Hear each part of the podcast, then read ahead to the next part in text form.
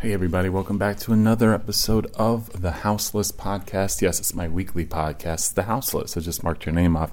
My name is Peter Agoston, the host and producer of the show. Thank you very much. I record these mostly all in Brooklyn, New York, but you know what? Next week, I'm going to be in Budapest, Hungary for two weeks. So I'm hoping to broadcast a couple of episodes from there. So wish me luck. I have some great ideas on deck, and I will be reporting back next week from Budapest. Each and every episode of the House List is edited and engineered by my man CJ Stewart, and this is no different. We have a really great episode, number 36 today, with none other than DJ Jonathan Toubin. And this very special episode of the House List is brought to you by House of Marley. Yes, the House List and House of Marley and the all new Stir It Up Turntable by House of Marley. I've seen this turntable, it's beautiful, it sounds amazing, and we are giving one away on this episode of the House List podcast. Yes, through June 1st, the House List and House of Marley have joined forces to give away one of House of Marley's brand new stir it up turntables to a lucky listener. Listen, I've been collecting records for over 25 years. That's no joke. Me, Peter Agoston, aka Thanksgiving Brown. So, turntables, headphones, speakers, all that's essential to me. And a lot of these episodes I've recorded and edited with House of Marley headphones. So, when we had the opportunity to give away one of these brand new turntables, uh, to one lucky listener here of the House List podcast, I jumped at the opportunity. Um, it's a super, super cool piece of machinery. Uh, you can, one, look at houseofmarley.com slash turntable, and there's a lot more, some great videos there. But it's made of solid bamboo plinth, recyclable aluminum alloy platter, it's sustainably crafted and it comes with um, an Audio Technica cartridge. It's a built in preamp, uh, USB, and a headphone jack. And if you are anything like my guest on today's podcast, DJ Jonathan Toubin, then you collect 45s, so you play 45s. So this plays 45s and uh, LPs, so 33 and 45. Yes, check it out, y'all. I'm giving away this uh, stir it up turntable you have until June 1st to write me at the houselist podcast at gmail. And in the title write stir it up. And at one uh, listener at random whoever writes me um, will be picked at random and then house of marley will ship you a brand new stir it up turntable. Yes. So again the stir it up turntable. Create a classic sound that reveals the true depth of your favorite music. This streamlined design features natural bamboo, uh, a built in preamp that's compatible with any of your speakers, especially any House of Marley product speaker that you might have. And I'm telling you, I use these products uh, and they're amazing. They sound great. Um, I got a laptop that doesn't have a speaker, so I plug in the the auxiliary speaker all the time when I'm watching movies with my lady, and they're amazing. And this turntable is absolutely no exception. It's really dope. It's really sleek and cool. So either check uh, them out on Instagram at House of Marley or go to thehouseofmarley.com backslash turntable to see some videos and some pictures actually of the stir it up turntable, which we're giving away on this episode, episode number 36. Write me at the House List Podcast at Gmail. When you're done tuning in to this epic conversation with me and Jonathan Toubin, and in the title line, stir it up and uh, give me your name, and then we'll pick it at uh, at random, and then one lucky winner by next month is going to get this House of Marley Stir It Up turntable. All right, y'all. So let me tell you a little bit more about my guest, DJ Jonathan Toubin. So originally he's from Texas. He's lived in New York for a long time. Many know him from New York Night Train. Many know him from the Soul Clap DJ parties, but he's had like you know 10, 20 at least uh, different residencies all throughout New York City. You can catch him uh, in August at the Pickathon Festival in Happy Valley, Oregon. And I know that's going to be great. I've been there before, and I know Jonathan is perfect for that too.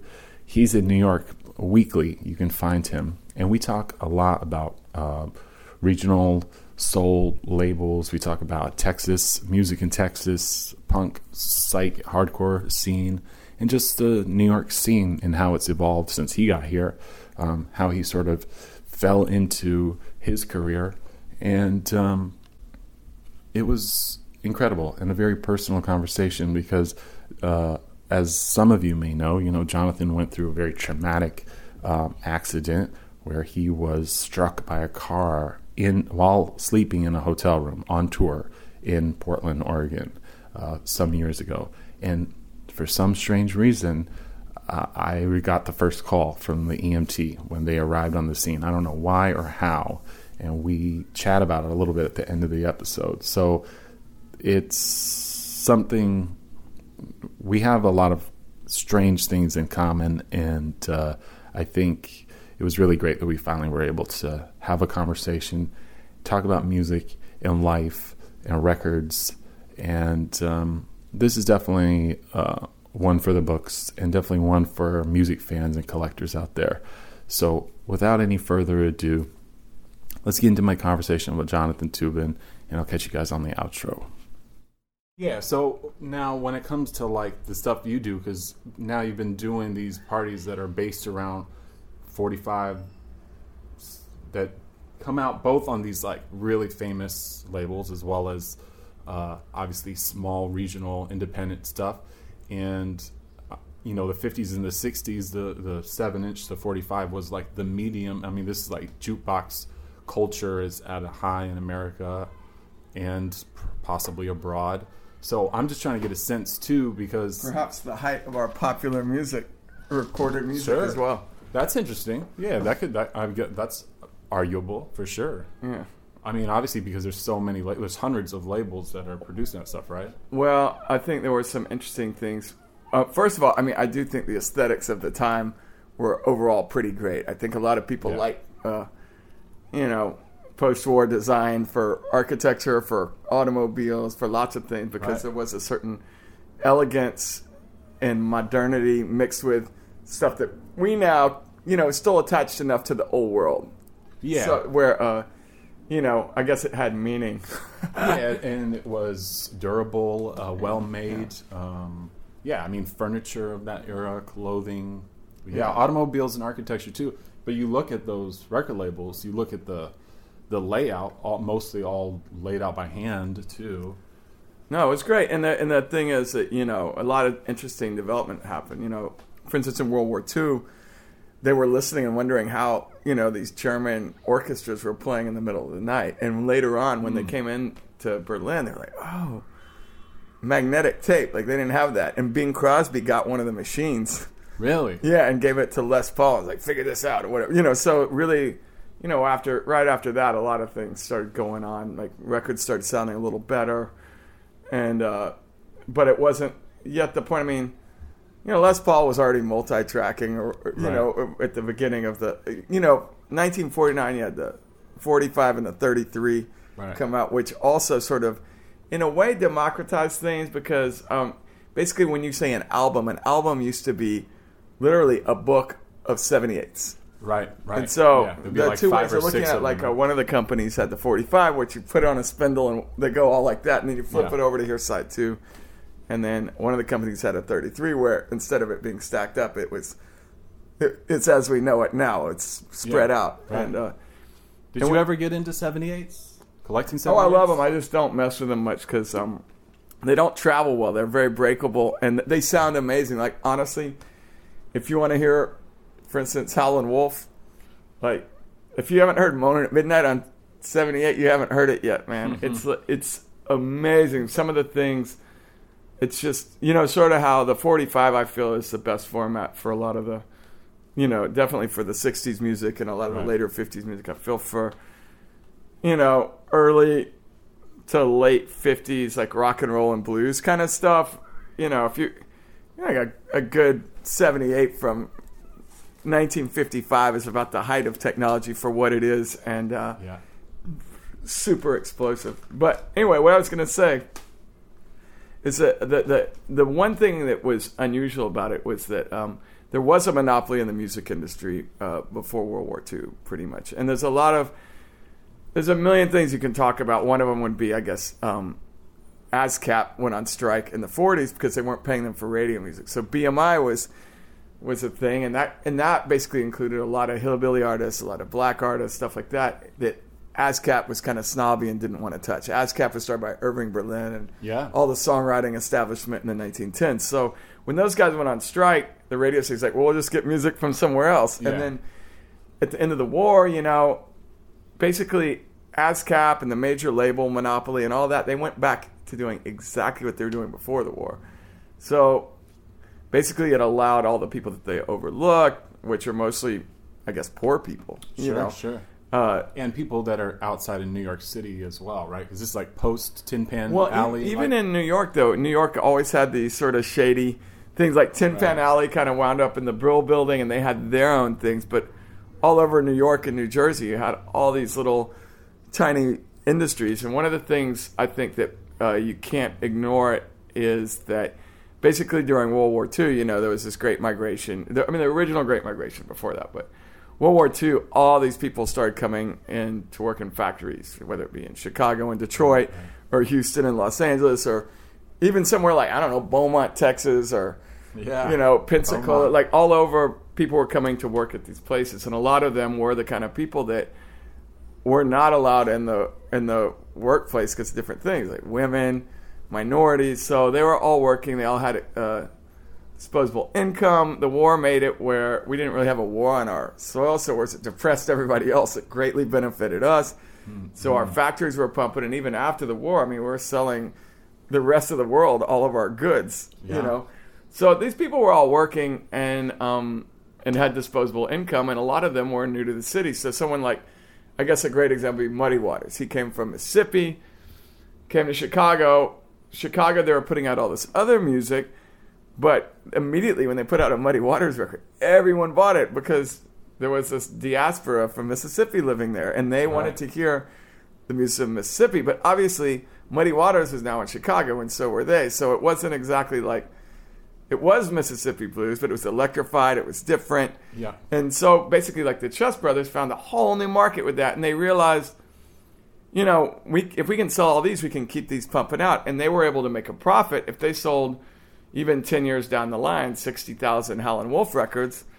That was a profit, whereas in the bigger music industry, that wouldn't be considered much of a success. Right, right. So they they basically build these artists and sell small quantities over time, and they would the 45 was sort of like the demo tape was in the 80s. Like everyone, like you could take a chance putting one out by a smaller artist if you're a regional label, but if you're a local label or you're a guy that decides to become a local label, you could technically just for very little money put it out, and you could really just hand it to a DJ, and because radio programming in the 50s was still localized Sure. uh, you could just hand it to the guy. Top 40 started coming in the late 50s, which changed a lot of uh, the way that people dealt with things. And then over time, you know, the DJs became less important and it became pre programmed, um, particularly by like, you know, I'd say by 1970 or so, you had, you know, way fewer indie labels. You had way fewer radio stations where DJs were picking their own tracks. You did have Right. less payola or whatever, and the payola scandal at the end of the 50s was a way to basically for ASCAP and the bigger labels, you know, to give the finger to all these little guys that were doing stuff because honestly, while those guys were sleeping and putting out sing along with Mitch and Uh-huh. you know trying to revive Andrew's sisters or doing whatever major labels were doing back then, the little guys were making a lot of money. And like you look at 1955, you had, you had Chuck Berry and Bo Diddley on chess having you know really really big hits. You had Elvis. You know, that's the year that he really started blowing up. His son, you had Little Richard. So all of a sudden, all these people, you know, this rock and roll was coming, and the major labels totally slept on it. The entire industry slept on it.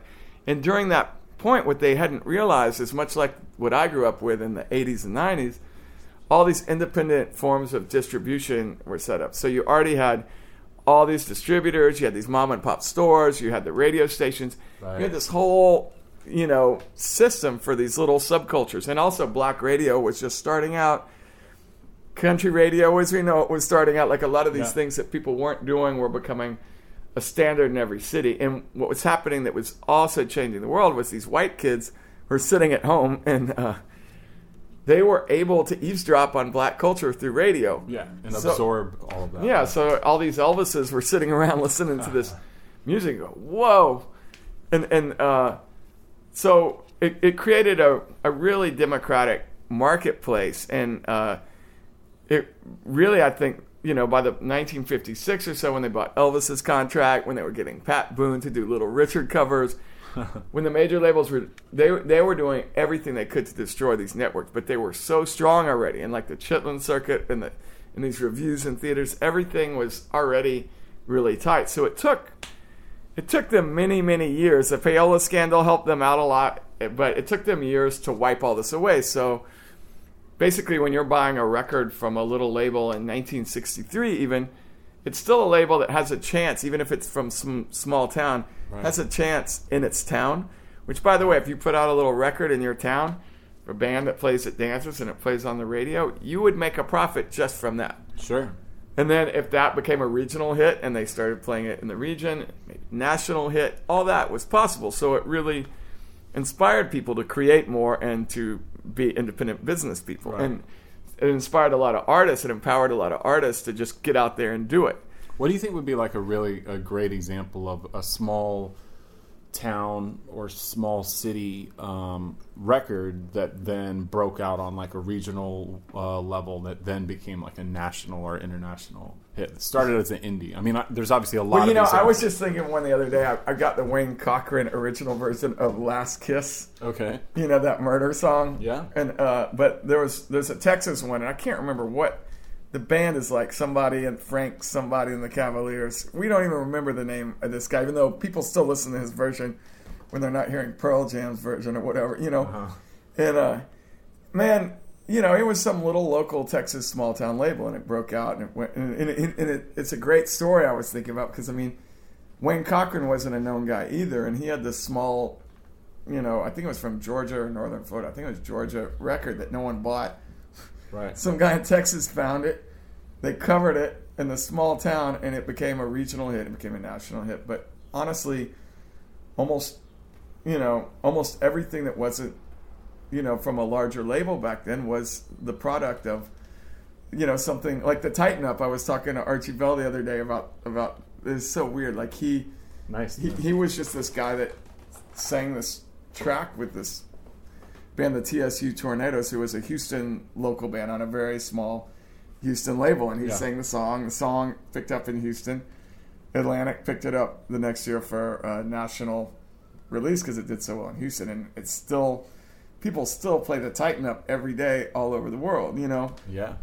uh, I feel in a lot of ways I was thinking that the music industry was almost becoming that now uh, when Hmm. things became digital for the first time because I was actually inspired in, in the uh, aughts because I really believed that uh, the record industry was dying and it gave people an opportunity to create on, and distribute on a on a more even level. Right. That's true. And what you did see, like I guess today's version of it would be a viral YouTube video. Yeah. Yeah, YouTube would be an interesting example of that, like what came out of the death of like the CD, and then like we have YouTube, SoundCloud, Bandcamp, too, are Yeah. all their own different. Kind But but you know definitely, I, I always think that so many of the, these things have become really big hits. Like Yeah. what was that Well, Psy that. Psy song from uh, South Korea? The oh yeah, um, Gangnam Style. yeah yeah Gangnam Style. Like you know.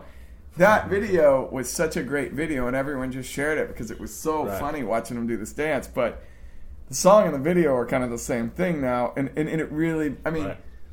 I remember the the president referencing Gangnam Style. When it, Yeah.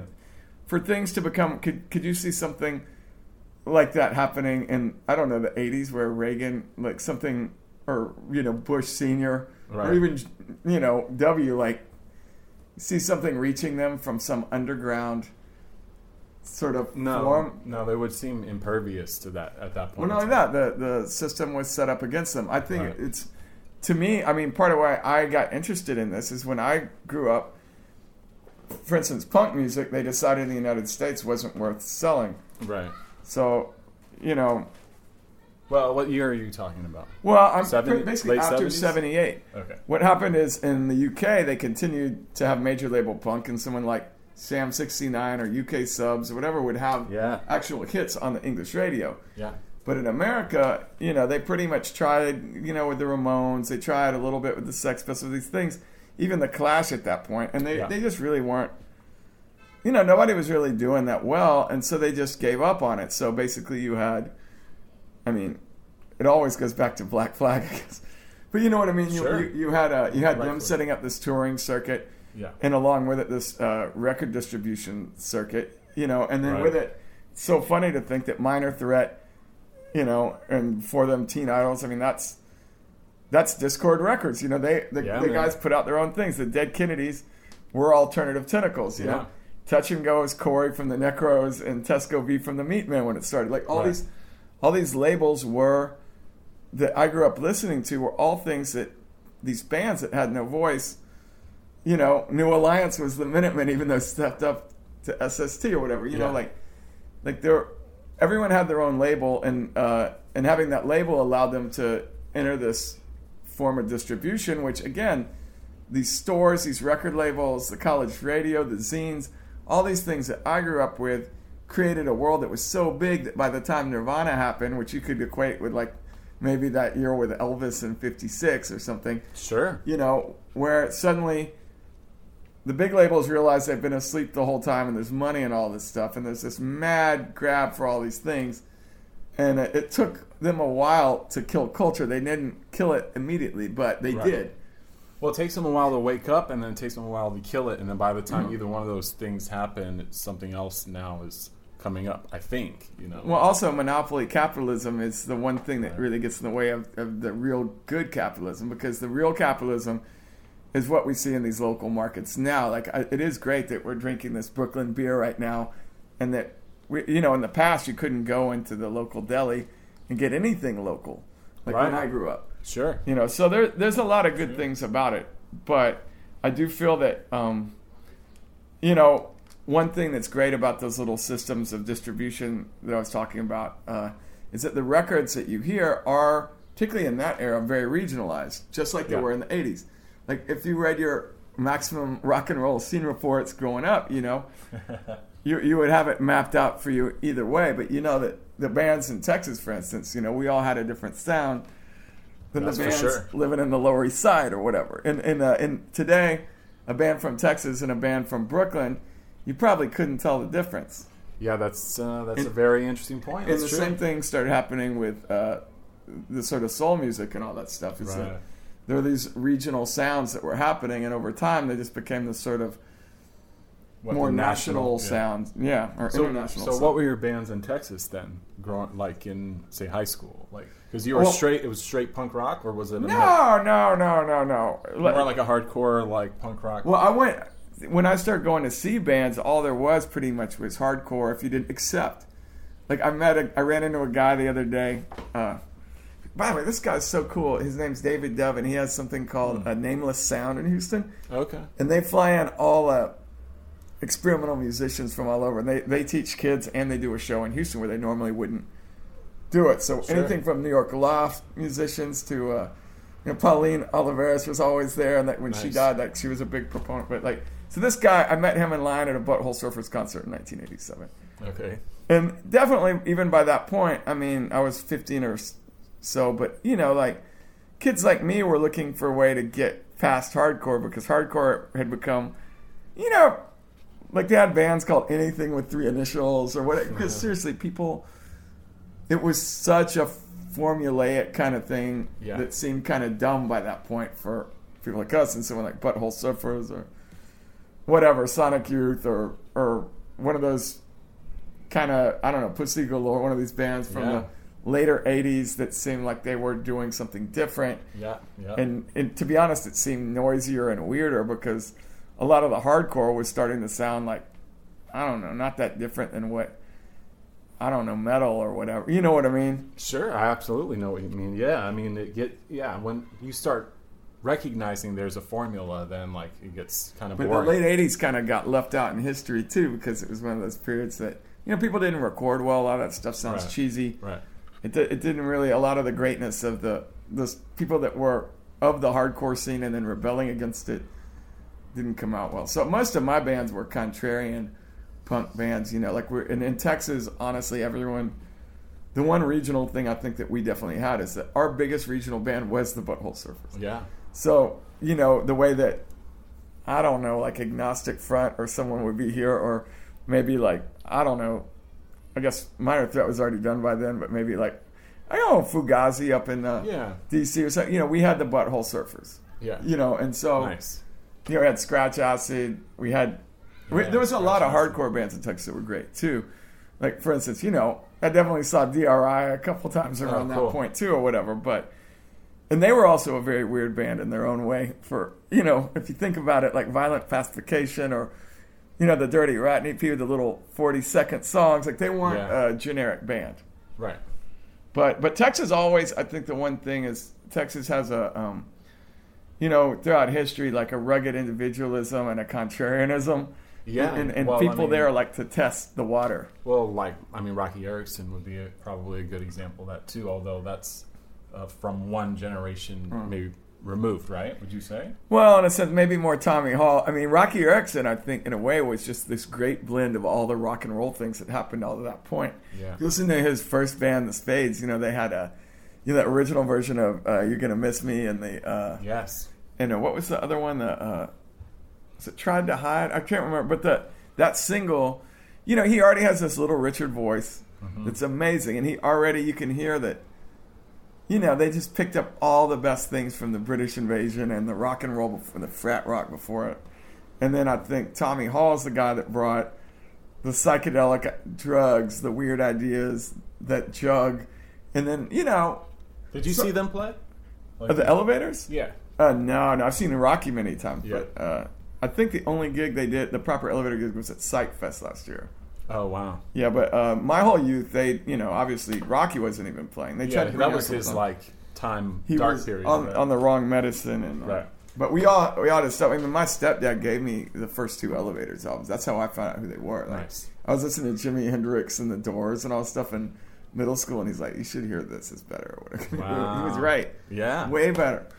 But uh, That's the- awesome. But the thing about it is, yeah, there definitely is a contrarian, uh, individualist spirit to the elevators. That when you hear the elevators, you're clearly not hearing some other Nuggets band or some other generic right. garage band. The elevators are clearly the elevators, and the elevators definitely were an inspiration for generations of counterculture music in Yeah. Texas, even by the time I was around. Old guys still told you about them. I remember playing a gig once and the Shiva's Headband guys came and liked it, or what? You went, whoa, who's that? Or like, you know, you always hear about bubble puppy dudes and I don't you know, know- about. I don't know anything. or by you know Red Crayola, like the uh, yeah. the mother of uh, the mother of Mayo Hazel taught with my mom. Mm, really? So I, I What, grew up kind of knowing about who they were in a public school, yeah. And uh, so what town were you from? In Texas? Houston. Okay. Yeah. Right. And then uh, I moved to Austin in my teens, and uh, so yeah, it it you know it, that legacy was always there of weirdness, and then you think of things like, of course, like the elevators when they went to San Francisco in '66, like, and you you hear how bad like the Dead and Jefferson Airplane and Great Society, all those bands were back then. And no offense to anyone that likes that stuff. But those bands were no 13th floor elevators. You know, Big Brother Holding Company, who, by the way, Janis also Texan. And then, you know, Oh, right. after the elevators visited, you know, they definitely helped give. You know, they, they didn't get to go back to San Francisco because of legal problems for the Summer of Love. They were already Right. gone by the time all those people But were using their ideas. Yeah, but their Yeah. influence was kind of remained. You're saying, right? Yeah. yeah, yeah. Apparently, everybody, you know. I mean, these people were playing basically. I mean, so hard to imagine all these people coming out of like the folk scene. Right. Like, it, you'd always think they would have come out of like more of a garage or frat rock or rhythm and blues. Like they were in some band like the Sonics, but these guys all came out of folk yeah, playing acoustic guitars on the. West Coast. Yeah, so it's sort of like, um, you know what I mean? They had they had a lot of rocking to do. yeah. Yeah. What about this? Is kind of jumping to a totally different kind of artist, but still in Texas. And I forgot if he's from Austin or not. But did you see Daniel Johnston back then? Oh well, I saw Daniel when he came back. Okay. When I was younger, Daniel didn't really play out very much. He was a uh, he was just making all those tapes, and I worked at the record store where. Uh, in the early '90s, where he, you know, he ended up painting a mural on the side of our store, really? and What was his shop? it was called the uh, Sound Exchange, and it was formerly called a Record Exchange. And there's one in Houston that's still there. A record exchange. Yeah, well, it's called Sound Exchange, Yeah, yeah, but yeah. Uh, it was called Record Exchange when I grew up. And I would take the bus, a little kid, and the guy, the singer for Really Red, used to work there. Uh, Yeah, cool. Ronnie Bond, Uh-huh. on Bondage. Okay. And, I'm uh, not hip to that band. Oh, Really Red was one of the great, unusual hardcore bands, and they they're really well known to a lot of people elsewhere because they have um they have a song on "Let Them Eat Jelly Beans." It's one of the uh, standout tracks, and their song "I Was a Teenage Fuck Up," which on this great little EP became a sort of canonical in the Killed by Death kind of era song that more younger people know it than people my age, oddly. Interesting. Yeah. And uh, they even, it's so funny, I bought an album by them, and uh, that was, it's called Rest in Pain. And it was one of the, it was their last album. And uh, I bought it at that record store at the recommendation, of course, of, I was, you know, at the counter going, what should I get? And that guy was there, and everyone, oh, you should get Really Red. Or, you know, so I bought his band. That's hilarious. But uh, they covered War Sucks by Red Crayola. Oh, cool. So I mean, that whole thing always keeps coming back. You buy the Spacemen Three, you know, and they had a, a record when I was in high school that had it's called Perfect Prescription. It had a Transparent Radiation by uh, Red Crayola on it. Yeah. You know what I mean? And they also covered Elevator song and on the first one they did Oh, so Reverberation. connecting some stuff. Yeah. So the, so every time that you went through all these things that w- that you would like, it's it was cool being in Texas because things kept pointing. You know, I had a a, a dwarves uh, forty five that had a like one minute version of Hurricane Fighter plane in the late '80s or early '90s somewhere. Like you know, like maybe like around the time I was like 18 or whatever. Right. You're like, oh wow, they're into this too. And it started was interesting because in that time before the internet, you didn't really know how people found things or what people like. You read an interview with a band, and they would say, oh, you know, we really like the 13th floor elevators, and it would get you into that. Absolutely. But Yeah. but what was really great was that that all these things, you know, you started seeing these cues from the stuff you listened to that the subculture was very large and Yeah. and interesting too. They weren't these weren't boring no people making the stuff, you know? Well, Daniel Johnston too. I mean, so so he would come into the shop and just sell He- tapes. His- well, he, we know he uh, his manager Jeff Tartakov uh, Uh-huh. always kept us with tapes, but Daniel would always try to come in when he got out of the hospital and sell drawings. oh wow. And I always thought it was exploitative, and I would never buy them. But some of my friends did, and those drawings are worth a lot of money now. I don't doubt that. Yeah. But he came back years later, and he, he was all right. But he Daniel Johnston wasn't the kind of guy that I think's ever very well remembered as a. I don't think he played many live act dates in his day. I Right. he was more of a. Uh, those cassettes were ubiquitous, Right. even in Houston when I was a kid. Like they were uh, Yeah. part of who we all were. Sure. You you were you had some in the you listened to some. Oh, of course, Yeah. man. They they were also very cheap. Right. Yeah. what about um? This is totally jumping into a totally different space as far as Texas artists go, but. Um, another one that was kind of like Daniel Johnston was Jandek. Do you did you ever? What was your? I didn't get into Jandek until I was 18 and in college, and I found out about him working at the college radio, and all the kids that worked at the college radio. This back when college radio was pretty deep. It wasn't like Right. some people playing like indie rock or whatever. We, indie rock back then was considered underground music. Right. And yeah, I mean that would And it be was called also- like alternative rock, what people Right. now call indie rock or college rock. College rock But really even college term. rock, the kids in college didn't much. I mean, some of them did, but you know, a lot of those kids were deep. They liked Yeah. Jandek, and Jandek, though he was from Houston, he might as well have been from Mars. No one had ever seen him before. Right. No, everyone knew that Corwood Industries had a Houston address, but no one even Oh, knew he was from Houston. For all they know, he could have been from Poland, and that could have been the address of the PO box. It was just. Sure. I remember once Bob Guccione Jr. came in for South by Southwest, and I was like 19, and he told me and my friend at the station that if we found Jandek, he'd give us money to write an article. Hmm. Because it was this great mystery, Yeah.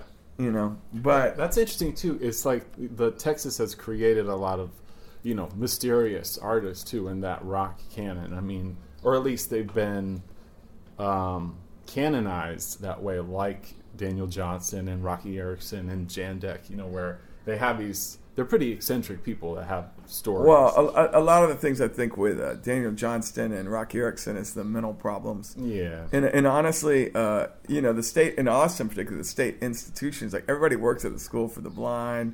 A lot of people work in mental hospitals. Stuff like it's very much a weird part of life when they're like, you know how they drop off, uh, you know, people with mental problems when they get out of the hospital in San Francisco notoriously.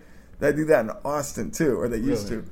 Drop them off what? Just like at the bus station? Yeah, they just drop them off in, the, in Austin, and that's where the state mental hospital is anyway. So Is it that building that's right downtown, like on no, Red, the state off mental Red River? hospital. Last time I visited, which I, I had a roommate that went there, and I knew a lot of people used to go there. But you know, Hmm. and the thing is, in Texas, people do a lot of psychedelic drugs. I don't know why, but there was something. Right. I think part of that elevator's legacy and Butthole Surfers and all that. It was a very uh, trippy culture, Yeah. and a lot of people that couldn't handle it ended up in those places. Right. I, you know, I the one time I probably ate the most amount of mushrooms in my life was was in Texas, in Denton. I was on tour with some guys. I was DJing, uh, some hip hop dudes, AWOL One, Z Man, and this guy Brycon, and we were on. We had a day off in Denton, Texas. We played Rubber Gloves the night before. This was like in 2003. Great place. And uh, yes, awesome time. And we had a day off, and we spent the whole day. Uh, we like crashed at my friend's girlfriend's house. She like lived above a garage. It was like classic scenario. So we just ate a big bag of mushrooms and like watched like eight movies like back to back to back like for a whole day, just completely enthralled, uh, laughing, and just didn't even leave the house. We are just like eating mushrooms all day long. Like, uh, yeah, well, that was my Welcome Texas. to Texas. yeah, it was perfectly fun. It was great, actually. Yeah, Now that was an interesting thing. There was definitely a counterculture in Texas. I think might be a little more interesting in a Denton or Austin because most Yeah. of the people in those two towns don't come from uh, those towns, they're col- yeah, and college are people towns. that are misfits in these giant cities that are kind of not just square, but they're kind of oppressive towns. I mean, I love Houston. I, I, every time I go there, I like it better than Austin these days. But Oh, cool. I mean, there's so much going on. You forget how much there is, particularly in terms of things that aren't music. Yeah, You know, they always had a great art scene there. They always had, you know, definitely for music that's not rock and roll, like hip hop, and you know, Oh, they've been sure. it's chopped and screwed there. You know, absolutely. Yeah, DJ Like- Screw a lot. like I mean, yeah. the Geto Boys are from there. Yeah, partially Rap-A-Lot Records, Uh, yeah. yeah, gangster rap. So Houston always had a lot of interesting I mean, like Mike that. Dean too, who's like a gigantic producer. Oh yeah, you know? still around. Yeah, yeah.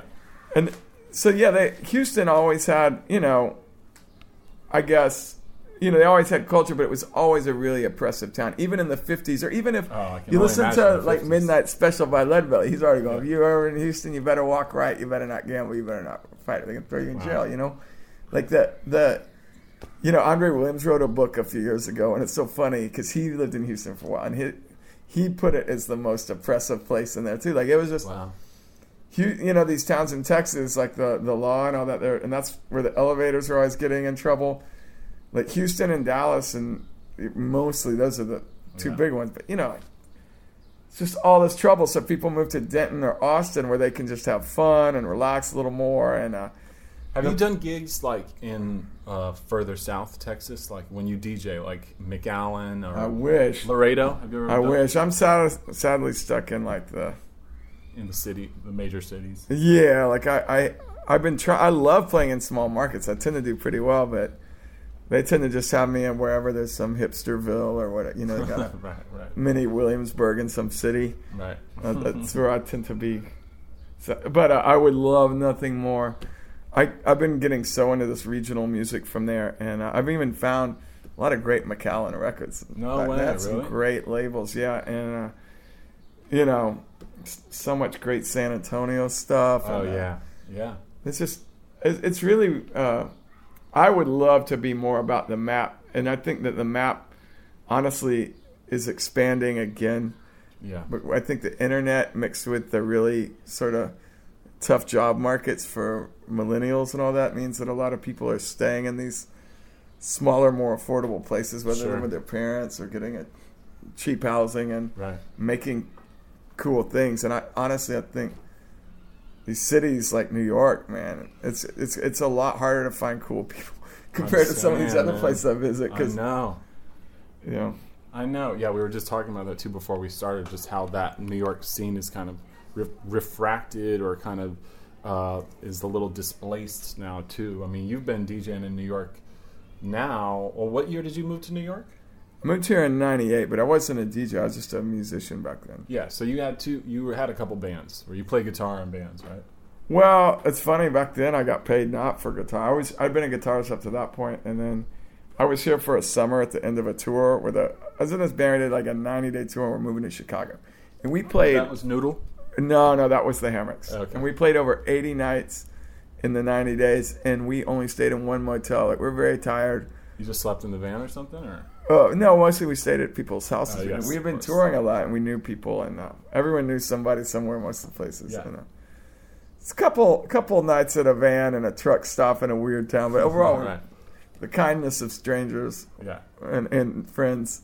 So you ended up in New York or something? Well, we were supposed to go to Chicago, and one of the guys got a DUI, so he had to go to Maryland to live with his sister while he and work to earn money to go. So we didn't have to be in Chicago yet. So I thought, you know, my friend's girlfriend was leaving for the summer in New York, so I thought, oh, you know, I'll just go move into New York. So I moved to New York for the uh, summer of 2000. Oh no, 1998, and Yeah.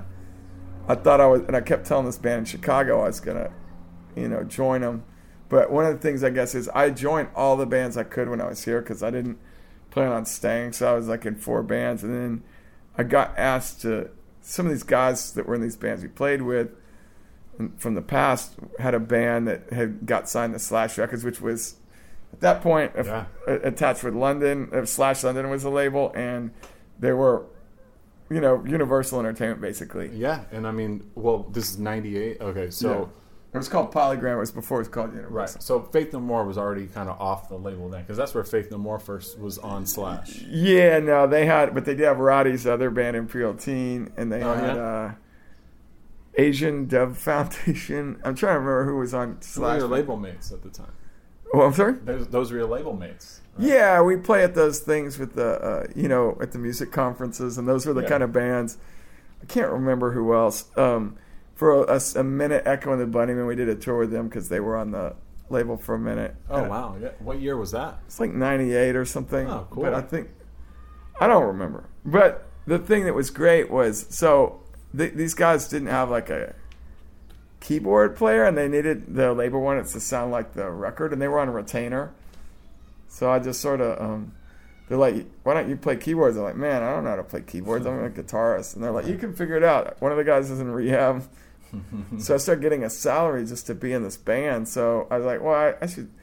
And, and, and I was in New York, which is kind of my dream. I always wanted to be here. I just didn't think that I was responsible enough to ever be able to. Because you know how it is. You live in Texas and you see people come and go from New York all the time and they Sure. fail and they come home. I didn't want to be Yeah. another one of the casualties, you know. Right, right. But I had a little job, so I went and I did, and I spent like a couple years, and I moved over to bass pretty soon after that. But I, I, I didn't even get to do what I did Hmm. with the band I got paid to be in for a couple years because, uh, you know, they never needed a guitarist.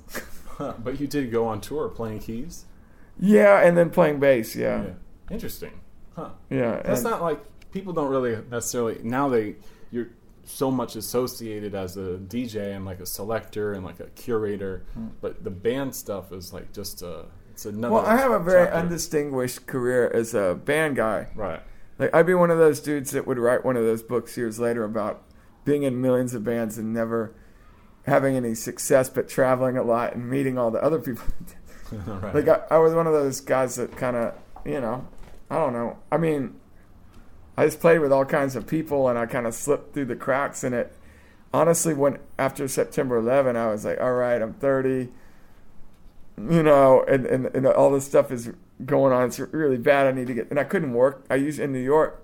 Once like our band got dropped, I got temp jobs and it was so easy to work. And after September 11, there's no work here right. it was like a really a time you need to examine who you are and everything because it was like you other than all the tragedy and i had worked in both towers No way. yeah and i, and I was actually on call that day i worked in the uh, financial sector so it was mostly Wow. like a few buil- those two buildings and the buildings around it and Yeah.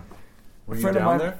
no, but it's so funny. I was, I would wake up and I would go to the couch near the phone because back then i had a phone on a cord. Isn't that Right. funny? Oh, waiting and for a and I would set my alarm and I would go sleep there and wait for the call from the Yeah. temp agency. Yeah. And I got a call from Houston from an old punk rocker, actually, Rad Richard, who's in the Black punk rock movie. Oh, uh, uh, wow. like, uh, he gave me a call. He worked at Continental Airlines. He's like, "Man, don't go into work today," because he thought I was working at the World Trade Center every day, which I was just Yeah. working this. He's like, "Man, a plane hit it," and uh, and so I was there with that guy Shannon from the Cows, Oh wow. and he had a guest from Minneapolis there, and we're like, "Man, we need to go." We need to go look at this. And the guy on the couch is like, World Trade Center's not going where we go out. They're both on fire Holy crazy. shit. And you know, I like I said, I've been in both of those a lot. Some of them for you know a couple months. You know, in those offices. Wow, So really? I don't really, you know, I don't keep good relationships with people or talk to anyone at work. Right. You were just a temp, just getting through the day, right? Well, that and I just, I don't know. I didn't really have much in common with people over there. Did you ever go to any of Stephen Dima's events at the World Trade Center? Because you know he was a promoter. there. Right, right, right. No, I went to some things down there. They had some cool. um You know, what I went to what's the the hundred guitar thing was down there, No way, really? Oh, cool. and. uh Yeah. can't remember what else, but then they had they had some pretty cool experimental music things that when it was done too at the it, World Trade Plaza or something right right near there in Battery Park City kind of area. Yeah. Yeah. yeah, with some stuff. But overall, the thing is down there there was nothing cool. It was horrible. I mean, you go up. I worked at hundred or above on two of the buildings, and you would go Wow, man. if you wanted to smoke a cigarette, which I did back then, you would have to go take the elevator down to like the 45th floor or something. You go to another set of elevators, take it down. Then you'd leave, and once you got out of the building, you'd light the cigarette and you look at your watch. And you go, oh man! and you, you would put it out after like a couple drags, and you get back in the elevator. We had to go through security. The elevator, go go up, get again to Wow. whatever 40 whatever floor, go up to the top. But one time I was I was working at this uh, Japanese bank for a long time there called Daiichi Kangyo, Hmm. and the guys and I think they lost a lot of people in the in the thing, but Hmm. one of the people and no one ever talked to me there. I don't even know if, like I said, it was one of those things where I couldn't tell if it was a culture or language barrier. I never talked to anyone either. We just did my work. Right. But one of the guys got me and took me down a floor, down a staircase. Like I was like, where are we going? And and then we open this door to this office suite, and this cloud of smoke comes out, and there's I don't know, like there's an office suite with an entry area and two rooms, and it must have had like a hundred Japanese executives in it, and they're all smoking cigarettes and, and speaking Japanese, and uh, and he brought me in there, and I, and I smoked, it, and Wow. oh, that's how we do it, you know. And there's no windows in that place or anything, you know? So it was like it was raw, but but that it was a really over. Other than that one nice experience, it was mostly an alienating kind of uh, Yeah. place to be. And when I saw those things go down, I mean, you know, it's just hard to know what was going on and if people were in there. Like we couldn't Yeah. really see. Can see anything. We, we, we were watching from a bridge, and we, we couldn't really see when it was going on. Were you in Brooklyn?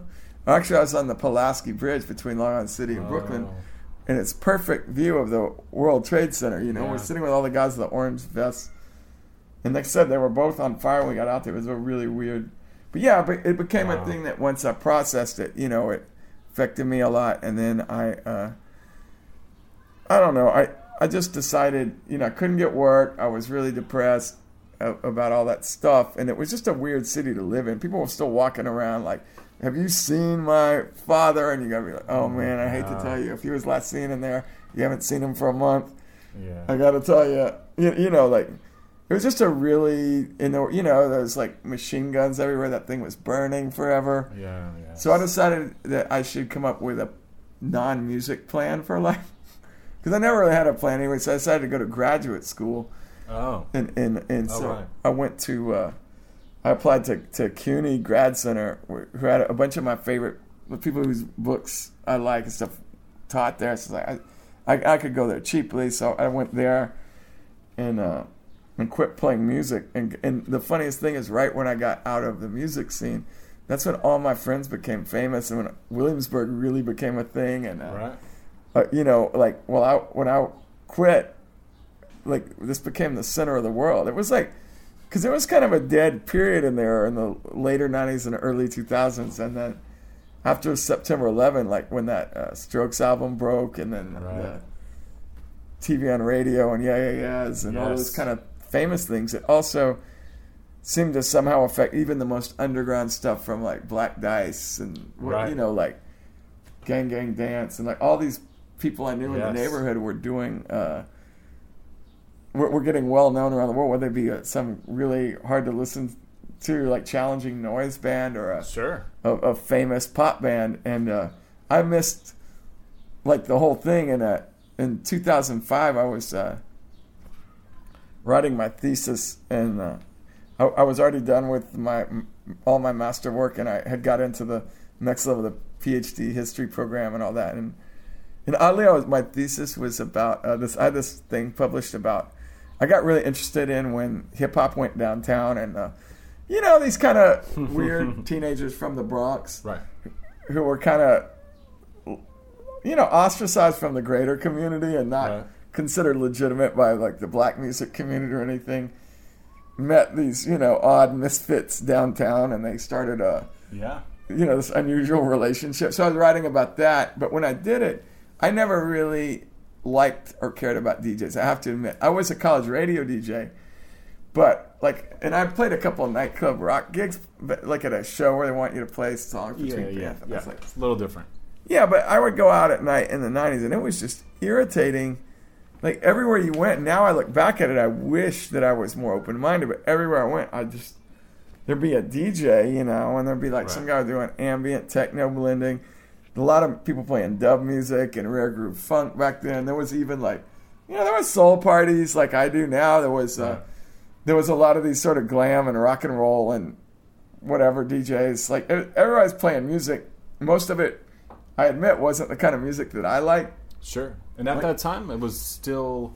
Now we're talking about what 2005. No, I'm talking like Or before that. I'm that. talking about before that, like in the So late it's still all '90s and vinyl. early. It's still all wax. It's all it's all vinyl, and uh, but it's still like, uh, you know, for me at the time. I mean, like I said, I I was a fan of like I don't know, what that was Velvet Underground or you know Pere Ubu or I don't know the Dead Boys or something. I, I don't know. Like I liked a lot of stuff, but it was all you know, and I like black music, but I really like you know I don't know like early James Brown or like you know what I didn't, I didn't like re- blues and stuff like that. and I love blues back then. Yeah, and I love. I mean, yeah, I like. I don't know. I, I like the New York Dolls, and uh, you know what? I don't know. Yeah, I got you. Yeah. I, I liked. I liked a lot of the stuff, and I I liked some of the new bands, and like, you know, like U.S. Maple to always stay over, or like you know, I like. But I never. uh I never really liked really shiny, bright, like Northern Soul style music, and I never liked. You know, I, was, I liked reggae, but I thought that dub stuff was so boring when you come in these places and the speed, like boom, boom, boom, boom, you know, and like, so I just never, honestly, I was ignorant. I wish now, now that I look back at it, nightlife was so democratic. To be able to go out in the East Village and Lower East Side and hear a completely different genre of music in every place Right. and, and it be totally unique. Now I would love it, but back then, like I said, I was more just from a rock and roll thing, and I didn't really, and, and a little bit of experimental stuff, but I didn't really uh, get all this stuff. So when when I started studying, I don't know, like all this Afrika Bambaataa stuff and Kool Herc and all this stuff. So when you were guys. doing the thesis, you were Yeah. you were absorbing. When I that, but it got me interested in these disco DJs and these other people and the way that a DJ. Basically, it made it where I wasn't. I mean, I was still embarrassed to be a DJ when I became one because basically, I, I was earning money. I had a little record label. I started playing in bands again in 2005 because I got the itch. Yeah. So I started playing again. I started doing all this stuff, and I got asked to uh, to do a DJ gig at Motor City, and I thought, well, you know, I was putting on these shows already. Had the label and the playing, whatever. I'll do that, and it, I was becoming this thing where all these music people, like it was a way for. By 2005, is the way musicians earn money. Is So the, la- the label was New York Night Train Records. Yeah. Right? Okay. so you earn money on the side to DJ. That's how you be a musician. And I, in the late aughts, that was the thing. But I, it wasn't that way before. Mus- DJs were kind of a different kind of person than a rock and roll musician before then. Yeah, definitely. Well, there's DJs that are professional DJs. That's all they do, and then Right. there's people in bands that sort of moonlight as a DJ Right. that are more like selectors. They're not like Right. they're not the DJs that you would see at some of these legendary clubs that you were uh, right. maybe But again, referencing. it's, in not- the it's the history of the DJ. You know, it goes back. It's hard to know where to draw the line. But a DJ, as I see it, Right. is a person that's a mediator between music and people. yeah. So, like a radio definitely. DJ, a club DJ, all that. What that is, a person that's playing music right. and for people, but that's like, you know. Anyway, so at Motor City Bar, you know, where I, I This ended is up, Lower East Side of Manhattan. yeah, I ended up having over three hundred and something Wednesday nights there, and uh, you know, I saw you there a few times. Yeah. yeah, it was just this thing where people would go and you play records, and no one cares when you're a bar DJ. You don't. You just play music, and people walk. Oh my god, I don't believe what this is, or they're like, oh, this sucks, or what. But you know, Right. you just communicate with people, and uh, and and and I honestly just looked at it as a fun thing and a little money, but nothing you could live on or anything. And then, but what was weird, I didn't. I started realizing over that you know people kept asking me to do other stuff. Right. So you know, I, I started playing at my other friends' bars, and I've been hanging out a lot. So I had a lot of places, and So what was the deal with the label? Because obviously, people when you have a record label too, then people start to associate you with associate you with that as well. Well, it was New York Night Train Records, so yeah, became my my I, my first party was a record release party for Kid Congo Powers, Cool. and like Kid called all his friends. We got Julee Cruise singing, and Jim Cool. Sclavunos from the Bad Seeds played, and uh, you know, Yeah, I don't know, the a bunch of people. Gibby Haynes, I got him the DJ. Yeah. Ian Spin- oh no, Ian Svenonius is DJ. I got Gibby the MC. So you're like culling some of these people that you've known now for quite a while. Right? Yeah. And then Ian called me after that because he thought I did a good job, and he asked me to put on a DJ gig for him and Calvin Johnson because they were gonna they were on this tour where he was he had a book that came out his first book and he was doing yeah readings and tours. So I I put on one in Brooklyn and one in uh, Manhattan as it was in the old days. We did Tonic in Monkey Town. Nice. So two blasts from the past. Yeah, I'd say Monkey Town now. It's like yeah, it's funny Yeah. to think what that neighborhood now Yeah. is. Or Tonic was like one of the best, in my opinion, places we ever had. Yeah, it was a great room. So, anyway, when I gave the guy at Motor City a flyer for that, he's like, "Why don't you do something here?" And I was like, "And I did, I, did, I don't know, I was just doing this one gig." But then I was like, "Oh, I could, you're a DJ, whatever." So, but I, I just got other people to do it mostly, and I would just DJ when, like, I remember the first night I had Bob Bert, Nice. you know, Bob and, Bert, and the Sonic next Youth. week was Gibby Haynes, and the next was I think I don't remember like Kid or something. I just had friends that were in bands play, you know, Kyp Malone, Nick Zinner, like I just bring them in, and then I would play when nobody wanted to hear. But after over time, I did more, and then like I said, people just started asking me, "There's, oh, you DJ? I found out you DJ now. Come to my bar." So I started going to these bars, and I had no idea what I was doing, and I, like I said, I didn't. I didn't consider it respectable kind of thing. But once I started getting asked to do dance parties, that's when, like, you know, I really started feeling inadequate because I didn't. Uh, I didn't. The kind of music I was playing at these bars, you know, like nobody wanted to dance to, and Well, uh, it's just music to drink to, basically, right? yeah, so I mean, I tried, but then there was so much more money. And the other thing, I was putting on these big happenings at Glasslands with uh, with Vashti, you know, from uh, Golden Triangle and that, Yes. Carols and all that, and, and she she had an art gallery then called Live with Animals, and you know, you would, like everybody dress up, we'd have themes, we'd do all that, and uh, I don't know, that was like you know, we kept having these guest DJs, but I, you know, a lot of my DJing became mopping up. Like, What do you mean, like closing? well, I watched people ruin the party with their DJing, so I would come in and like try to figure out a way to keep people engaged or whatever. Well, yeah, that is the kind of goal. Yeah, and then also I had got a bunch of soul records, so I had a, done a soul clap at Enid's, but it didn't work out because I wasn't very good at it. But I thought So this what, time, what what year is this? It's like 2007, and I, I really thought that there would be. Honestly, I, I didn't like. I didn't. Everyone was listening to like DFA stuff, and right.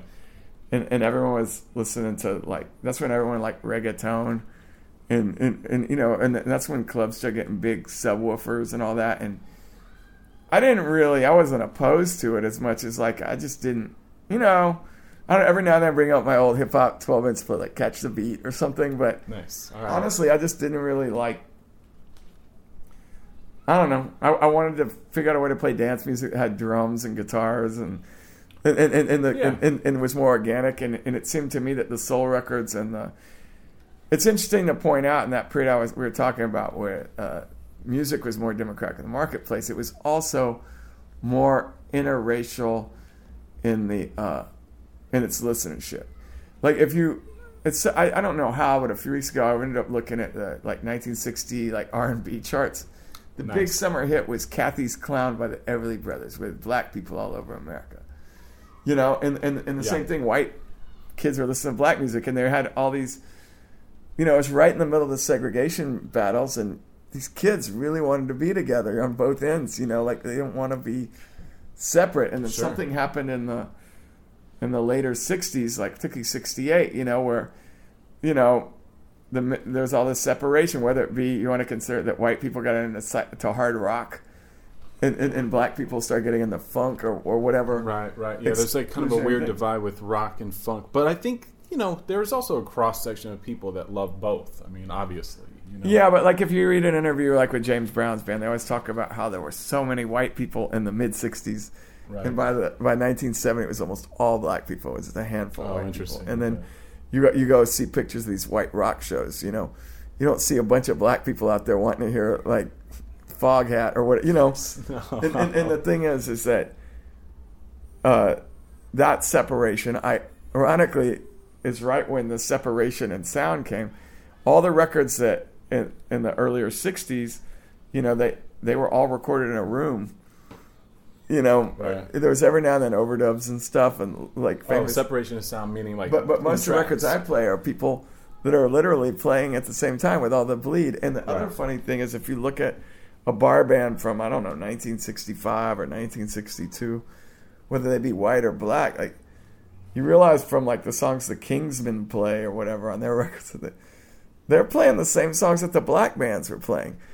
You know, and and, and you know in yeah, 1960s, six, yeah, everybody's still playing Midnight Hour on both sides. Right. You know, it's people had such shared experience with the music also, and it's just I just think once you got this other period where you have the funk and the sort of pre-disco kind of things and the all the things that became clubby music, and I understand why they did, and I don't disrespect them, but it all has to do with this compartmentalization of the beat. And honestly, for disco to have worked, you needed these DJs to have like those carpeted drum room kind of drums where you could slice the beat really tight.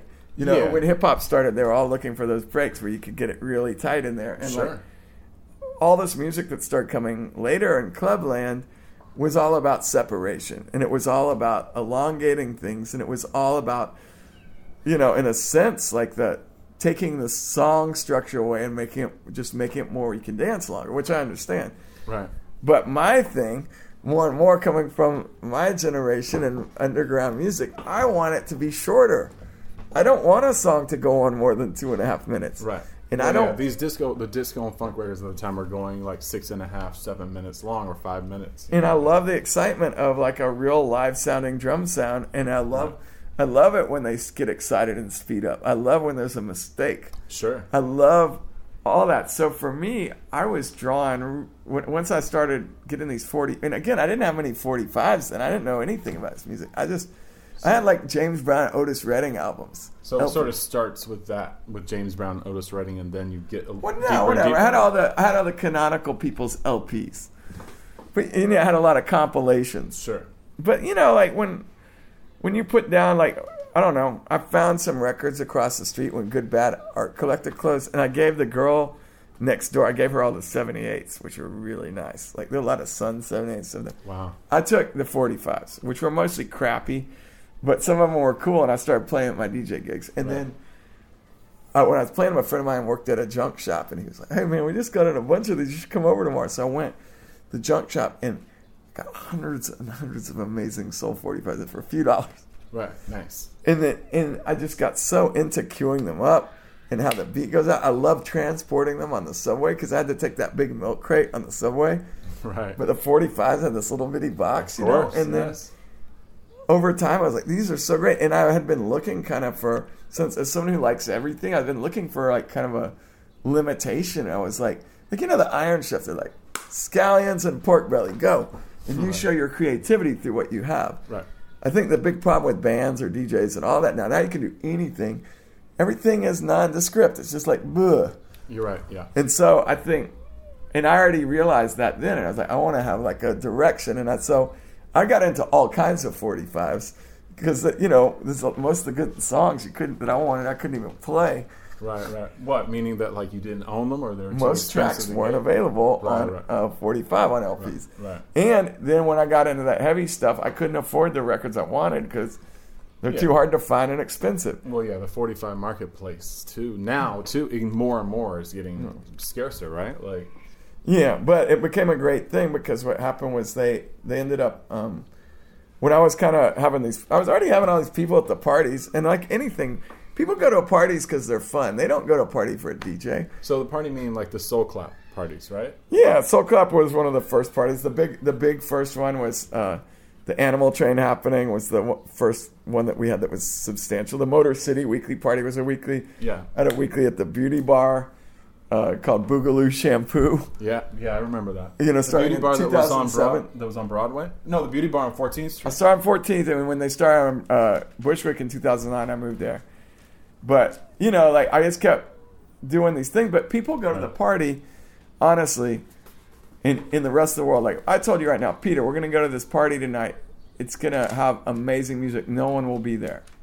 Particularly if you're like 23 or 25 or 28, whatever. You're like, or it's gonna be a bunch of like guys looking at the records to see if it's the first edition or you Right. don't want to go there Nah. you know, if I'm like, hey, we're gonna go to this party, the music's crappy, but it's gonna be all these interesting people we know there. And uh, you know, if you go to a party, it's like let's say we're going to a party at Michelle Cable's house. Right. You're not gonna ask what the music's gonna be like. You're just gonna go to the party. I mean, she'll have good music on, but Yeah, you know what I'm saying? yeah. People go to a party because of who's there and all that. And I had a lot of friends. I like throwing parties. I'd been studying the history of New York nightlife and parties. And Sure. so the DJing kind of came out of that and after that in a way to make the music at the parties more likable for uh, a certain group of people, but also to where it didn't piss off certain people. Like I noticed when you're playing at these parties, you know, I had a lot of people from different subcultures coming and you play one kind of song and it turns some people off. You play another kind of song, it turns other people off. But you play some like Clarence Frogman Henry and everybody's happy. you know, or some James Brown. Nobody's going to get mad. No, of course not. And and through that, you know, also just those things become who you are and it became really I didn't even have to think about it after a while. The sound of the parties became these weird old 45s I kept finding. And as I found them, they were so interesting to me since I didn't know them. So every week, I mean, part of why I also kind of sucked, but it was kind of great. I didn't know what these things were. I was playing and for years in every week, all I played was what was new to me. Because I I w- Like a new discovery I did so much digging, and then honestly, once I started making a living, I started making okay money. So I spent all the money on records. So Right. every night was just me trying stuff out on people, and I was working. By 2008, I was working like I had five residencies, and I worked. You know, I, I mean, for a few years, I was working over 300 uh, gigs a year. In, but not just in New York, but everywhere, right? Or- yeah, but you got to understand that some of the ones here, I did a lot of after hours. I did a lot of Right. whatever. So some of the nights were more than one gig, but you know, like Right. A, a lot of these gigs were five hours, six hours. So I was I was going through hundreds of records, you know, every day, and and so it Would was. you would you go would you dig for records every day, like during the daytime, or what was Yeah. your routine for that? well, I slept real late, but yeah, I go find stuff everywhere. When I started traveling, I found stuff more. I got on Sure. eBay when I got money, started buying everything I could. That you know, I buy big lots of records, you know, and I dig through them. I just go, just lived. Every day I made a flyer because every day I had a gig. Right. you know, it, it was just like, uh, and, and the funny thing is that doing things every night is the op- contrary to like common sense. You think, oh, nobody want to go because this guy plays every night. Right. But really, what happens is you, by default, in a time when New York was actually so funny. Everybody in 2008 is like, "Oh, Williamsburg's done, Lower East Side is done, everything's done, it's already all over." But really, what we were starting to see was the first migration of this sort of new artist class Uh huh. the people that had seen all these bands and stuff on the road. There's a minute when in like the mid 2000s where every single band playing out of town at a nightclub was from Brooklyn. no matter what genre of music, you know, Right. whether it's Antibalas or Black Dice, like Right. every night. So all these kids that had new bands wanted to come here. All, uh, all these people in subculture wanted to come to Brooklyn. So during that period in Brooklyn and Lower East Side, I was doing something every day, and there was a gigantic hole. Like, and you know, like Todd P was like the guy doing all the good shows back then Sure. Yeah. but he didn't really have he'd have DJs at his thing. It was usually band guys playing, you know. And the thing is, they're they're playing R and B hits and like top forty and and, and you know, Right. and the skater kids are all listening to the top forty hip hop songs and the classic hip hop. So for me, like I was playing the girls at Beacon's Closet and like guys from rock and roll bands, and I, I didn't. I played You're the like a rock, like a rock and roll DJ.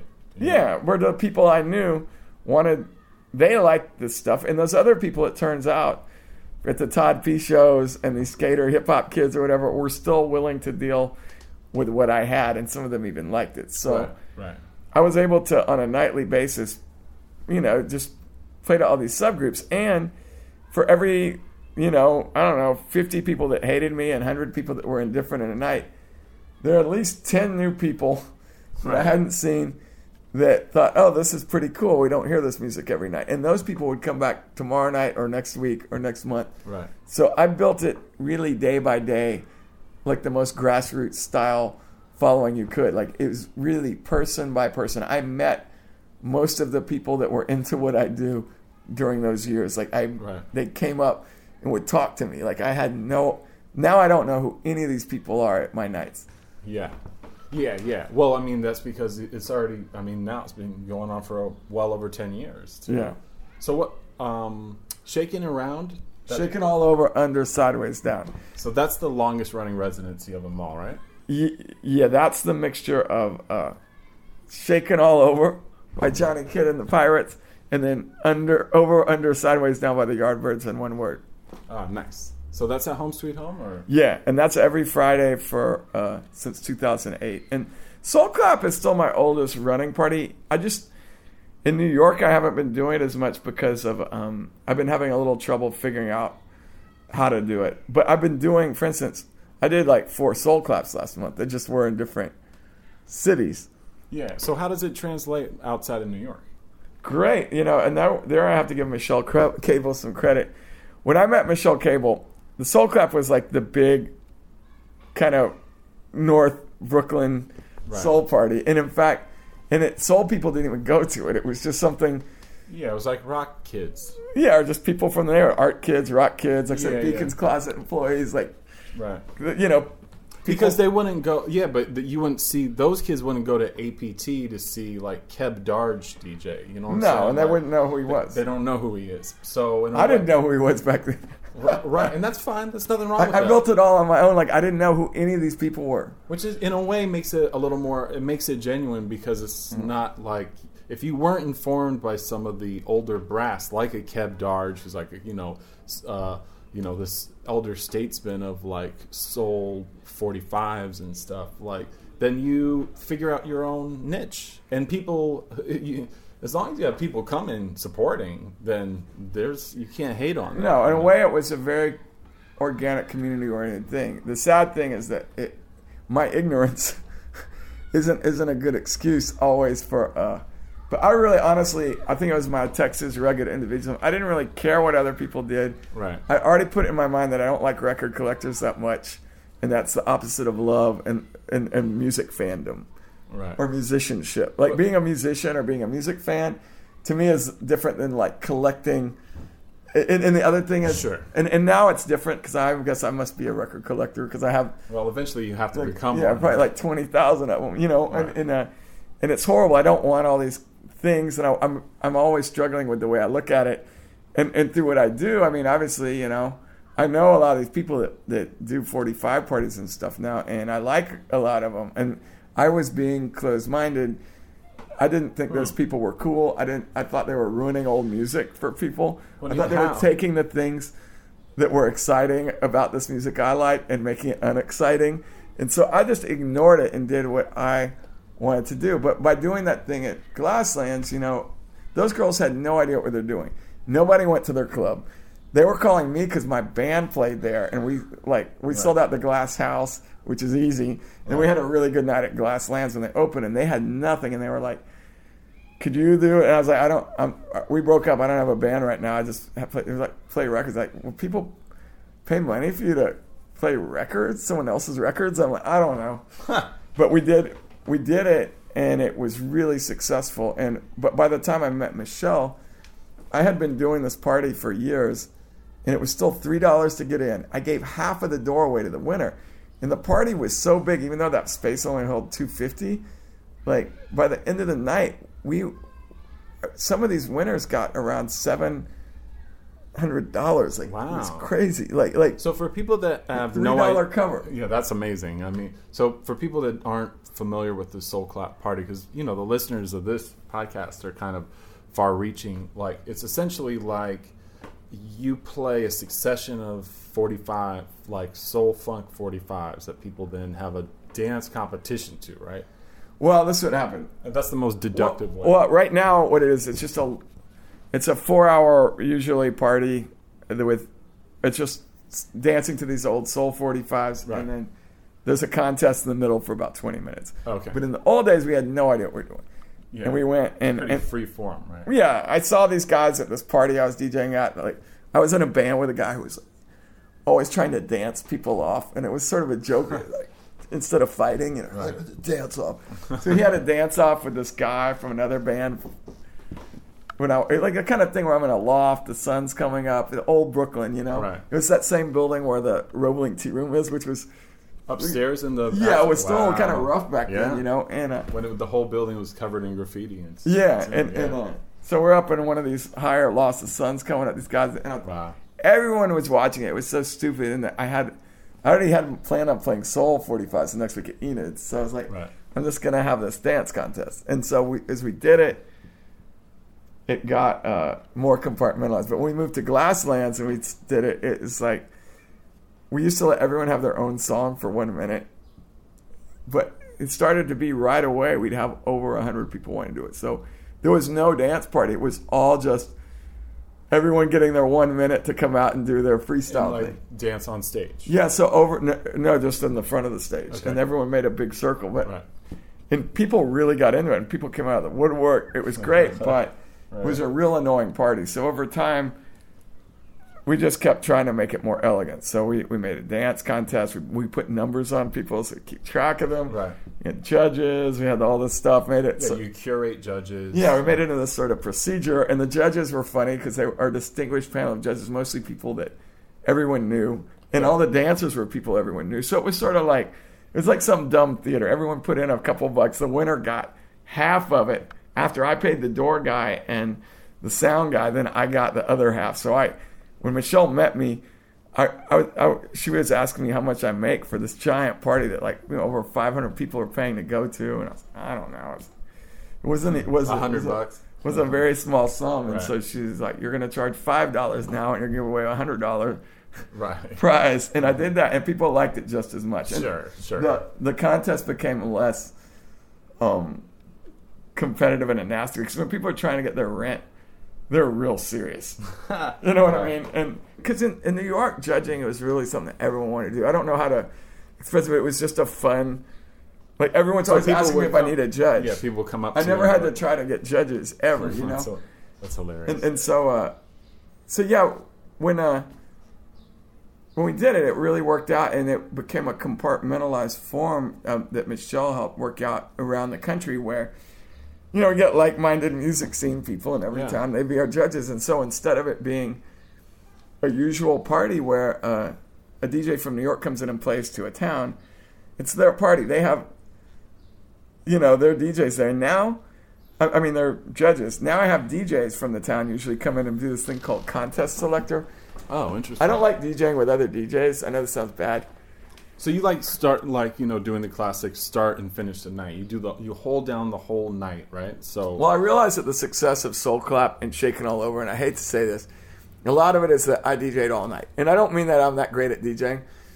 But Well, honestly, you have the control. The vibe. People know what the vibe is going to be like. Well, that's the thing is when you read those DJ histories and all that disco, you know, people went to certain clubs, they may go to the gallery, because Right. Nicky Siano was there, and he'd be there five nights a week, Right. and that's how it goes. You know what I mean? Like you wouldn't you you go to a, a place because that's who the DJ is. Right. The Loft is a great example of that. But but know. 45 DJs were always this thing where there's like 20 guys. Oh, not that, but usually there's at least three or four guys. And I understand because the records are two minutes, and and it's it's really hard to play them for dancing and. Uh, Right. and and but it's all these big And people, some DJs get burnt out after 90 minutes or two hours. You know, Right. like, But for me, like I, I got out of economic necessity, like no one really wanted to be a guest at the Shaking All Over party anyway when I started, and so I just did it alone and built this thing. And I was able to increase the energy. Looking as a party promoter and not a DJ, Uh-huh. I was able to increase energy when I needed to. I was able to slow it down when I needed to. I was able to shift the vibe when I needed to. So those kind of things, when Soul Clap came, you know, it was just me all night. I had an MC and I was the DJ, and that's how it went. right. And I think that the success of it was that I could work with. I, I'm a very keen observer of the people that are there, and and I have a relationship like that thing about Well, the they're your crowd, you being know? the mediator between music and people. That Right. as the crowd changes throughout the night, I pay attention to them. Sure. Other DJs, you know, they come in and they want to play the new record they got and all that, and that's great. Right, right. But I really feel that uh, in in both situations, I tried to have guests at those parties, and it never Right. went as well when I have guests as when I do it alone. We make more money. And the other thing that's weird is that uh, though the dance contest became kind of a joke. Like I just started playing only James Brown during the dance contest, and people are like, "He only plays James Brown." So quit doing it. James Brown has so many records that you never have to really repeat them. Sure. And- And, I mean, there are uh, many, countless of them are very danceable, especially for people that just want to like get Yeah. loose, you know, that aren't too judgmental. So I created a contest selector. Okay. And that way I can keep the vibe up all night. I notice during dance contests, people dance to anything. Okay. And Slow so records too. I'm sorry? You ever throw slow records on? Like, Sometimes. Yeah. But uh, at, at the contest selector, increasingly, I either, I sometimes get a 45 guy, but sometimes I get a rock star, whoever, because there's a space between every song during the dance contest. oh, okay. A group comes up, we call another group up, whatever. So people don't have to juxtapose records. Right. And people will dance to anything because they're trying to win a dance contest. Right. Right. So I've been using the contest selector, and in a lot of ways, I do use really good local DJs to help promote their party. And I call them up and I'm like, "Oh, when's the next party?" And they and they play, and then it's a good way for collector guys to show off their record and talk about it a little and all that. Right, right. But it's oh, they'll also talk about on stage? a great way to get like the cowboy from the village people up there. you know, Randy, who I have a lot, is my selector, or David Really? Johansen, or you know these cultural figures who are Right. really fun people and have good music taste. Right. Just not DJs. So I worked that out in every town. So so now it's judges and that, and now I try to get a, a little known, preferably newish local band, preferably that just got together in the last year and are kind of excited to play Right. Right. uh, to to open because people don't go see an opening DJ in the opening hour like you know nine Oh, I to know. I've been that DJ many it's Very, times. it's very hard, and I feel bad. People are always making my friends be the opening DJ, and I feel like it's a bad position to put them in. So have a band. People will come whatever band, whatever time the band says they're playing. People will come. Right. So I have a ten o'clock band. I go on at eleven. So if I go out of town, like you have your local band, you have your local judges, you have one the guy from your local soul party or one of your local musicians as Right. the DJ, and then I'm doing my thing all night. So you do have something from out of town, and it's a New York party, but it's it's also your party. It's a community event, and we what we figured out, which was weird, is it was a way like what I was saying with a party. You, when you have a party, like you said, I'm having a party at my house. Someone might be like, "Who's going to be there?" you, these judges already. There's five people you know are going to be there. You know, mm, it's, you right. kind of know the kind of people that are going to be there. Sure. Well, you've created. It is like a happening. You Yeah. know what the scene is like. Yeah. Yeah, so so we took I think the revolutionary thing about Michelle's out of town version of the Soul Claps it became this way where the culture of the music culture of the town, it's their party and and those people know it's a place that their friends will be and they can go. And and that part of parties, I think the cult of the DJ left that in the dust a little bit. Like they made it all about oh the DJ's going to be here.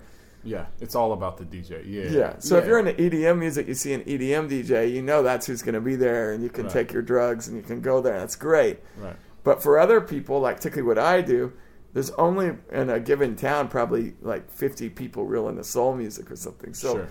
they wouldn't I wouldn't make a profit out of town if I just dealt with them. I have to get a broader community and the people in that community need to know that it's not something for just snobs or for you know people that dress mod or whatever, but that Right. it's you know, it's the kind of thing that, you know, fun people they know will be at and and it will be presented in a way Right. and when they get there, I try to make sure that you know I don't play hits or anything, but that all the stuff is something they can relate to and feel. You know, Right. Have you seen like regional uh, stuff pop up that are doing the same kind of similar vibe? Like, so I, I got a Google alert a couple days ago, got one from Arcata that's ending that was inspired by the Soul Clap Right. that was going for years. yeah, And uh, you know, a lot of these towns, um, I actually like the scene a lot more now. A lot of these towns didn't really have that many soul parties ten years ago. It was kind of changing of the guard time. There were the, a lot of these kind of '90s and early 2000s sort of funk and rare groove kind of parties that were on their way out, right.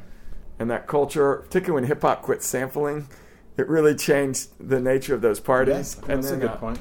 the Northern Soul parties and mod things that came in with Britpop. Yeah. Those were getting old. And so there wasn't a lot really for people in the demographic I was dealing with for that kind of stuff. So, I I mean, and we also went through rock clubs instead of uh, traditional dance spaces or Right, old timey places or whatever. So, and I mostly wanted it because that's what Glassland was, but I also got used to playing for these really big rock PAs and getting this big rock and roll sound Right. out of the soul music. So we we kind of went out in the wilderness. We kind of did what I guess Michelle kind of did what you know Black Flag did with hardcore. We went out and we threw these soul parties at a lot of places that never even had a DJ before. Wow. A lot of them were just places where bands play, much less like a soul Yeah. DJ or something like that. In a lot of the cases, that those places now have a regular monthly soul party, and a lot of them, you know, like I said, a lot of these things, even the ones that I, I didn't influence, whatever, I, I do feel like the the culture around the things that we've been relentlessly doing for years in these markets um, has made it acceptable, I think, for a younger kind of different group of person to get into soul records and into old 45s. And, Yeah, it's a totally different market. Yeah. Yeah. I'd love to know how you went on tour in Israel, right? With with I know Michelle was 2009. Michelle. So what was that like? How Well- many well how many gigs did you do? I think eight. No way. Just in the country of Israel? Yeah, most of them were in Tel Aviv and one was in Jerusalem. Oh, interesting. So you did a bunch of stuff sequent. Yeah. Okay. Cool. So what was? Uh, tell me what that was like. I don't know. Was it Uh, okay? well, I'm Jewish uh, culturally, Okay. so uh, it was nice to go to the motherland. Uh, I saw some old relatives, and, Oh, uh, cool. and, you know, it was really beautiful. And it, you know, Jonathan from Monotonix took us around. He's really Yeah. fun. But uh, yeah, it was all right. You know, the gigs were a little rough. It was funny. I got, I came in there to do a Monotonix record release party, which was a Faith No More show. In the end, they ended up canceling and making it. They got invited to play with Faith No More, so What? And they canceled. And I came for their No record More? release party, and the record release party moved to this Faith No More Dinosaur Jr. show at a big arena. And I did a good enough job where the guy invited me the next night to DJ at uh, what's that James Murphy uh, DF um, DFA? no uh, LCD Soundsystems and uh, MGMT when they were big, Yeah. So wait, you did like so when they you- were just getting on the radio Sure. and all that. Yeah, with the Electric Feel or whatever. Yeah, so- you did. It was Faith No More and Dinosaur Jr. And then the following night, it was LCD Soundsystem and MGMT. And then I did all these after parties and weird discos, and I did it. What were the- anniversary what were of a the the Tel Aviv Soul Club. Wow. So what were the arena shows like? Like typical, like the, there was must have been a was there a disconnect with the audience? Oh, it didn't really matter. I mean, that it it worked out pretty well. I also been to Turkey, and I was playing a lot of Turkish music, and they loved that there. Dope. But uh, you Like know, the- the- traditional stuff or y- yeah, well, more you know. funky The shit? thing about this, the in Turkey they have the Turkish site, yeah, but then they have a lot of these '60s and '70s Turkish records that they consider traditional that still sound plenty weird to me. oh cool. Yeah, really unusual rhythms for us and unusual scales, but it's got electric distorted guitar and all that. Right, and right. So I played a lot of that and, and mixed with soul music. But uh, yeah, that it was uh, really weird. Um, Did they, Yeah, they had turntables, the right kind of turntables? yeah, yeah, yeah, yeah. They had the whole thing, and and you know, yeah, everything worked out all right. It just wasn't great. You know, it wasn't. Um, I did a lecture. Really? You know, In like a gallery or a cafe or what? Yeah, yeah, some bar. They asked me to do a lecture, and I was like, God, and I, and I really didn't have anything planned, and I kind of BS'd my way around some subject, and I kind of came up with some closure at the end, and it worked out. Like everyone clapped, and I was like, Wow, I can't believe that worked. You talk about DJing or? No, no, I talked about soul music. It was some. It's crazy. I don't know how it worked out. I, I, Well, I- I cool. really felt like I had them lost for a long time, and uh, it's sort of like when uh, I, do you see the new Trainspotting?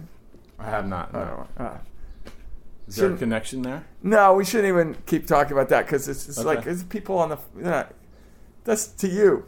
I'll Yeah. riff, yeah, Yeah. Well, we can save that for the very end. yeah. But it's Um, nice to be in Israel. It's just the gigs weren't that great. Yeah, I mean, it's just such uh, not a lot of people go. I mean, I booked. I actually booked Dâm-Funk in Tel Aviv in 2009. I booked him one European tour. We did that, but I mean, yeah, I mean, not a whole lot of people go there. So it's just Well, it's also now a lot of people won't go there because of uh, Right. You know, a lot of people are boycotting. I can't decide. Back then it was different, but I couldn't decide if I go again right now because one thing is is that I keep thinking I'm not going to help the economy anywhere that much when I go there. And, and the thing You're is, not- is that I could though give people the voices of disenfranchised Black Americans that didn't have human rights in the '60s, which I do think would That have a lot might be helpful. of relevant things to the Palestinian flag. Or in Russia, you know, I think yeah, you know, I keep thinking of it in terms like I got asked to do something. And I was like, well, I don't know. Maybe I should. Maybe maybe that. How else how, am I going to help or hurt their culture by doing it? Because I definitely am not going to be bringing.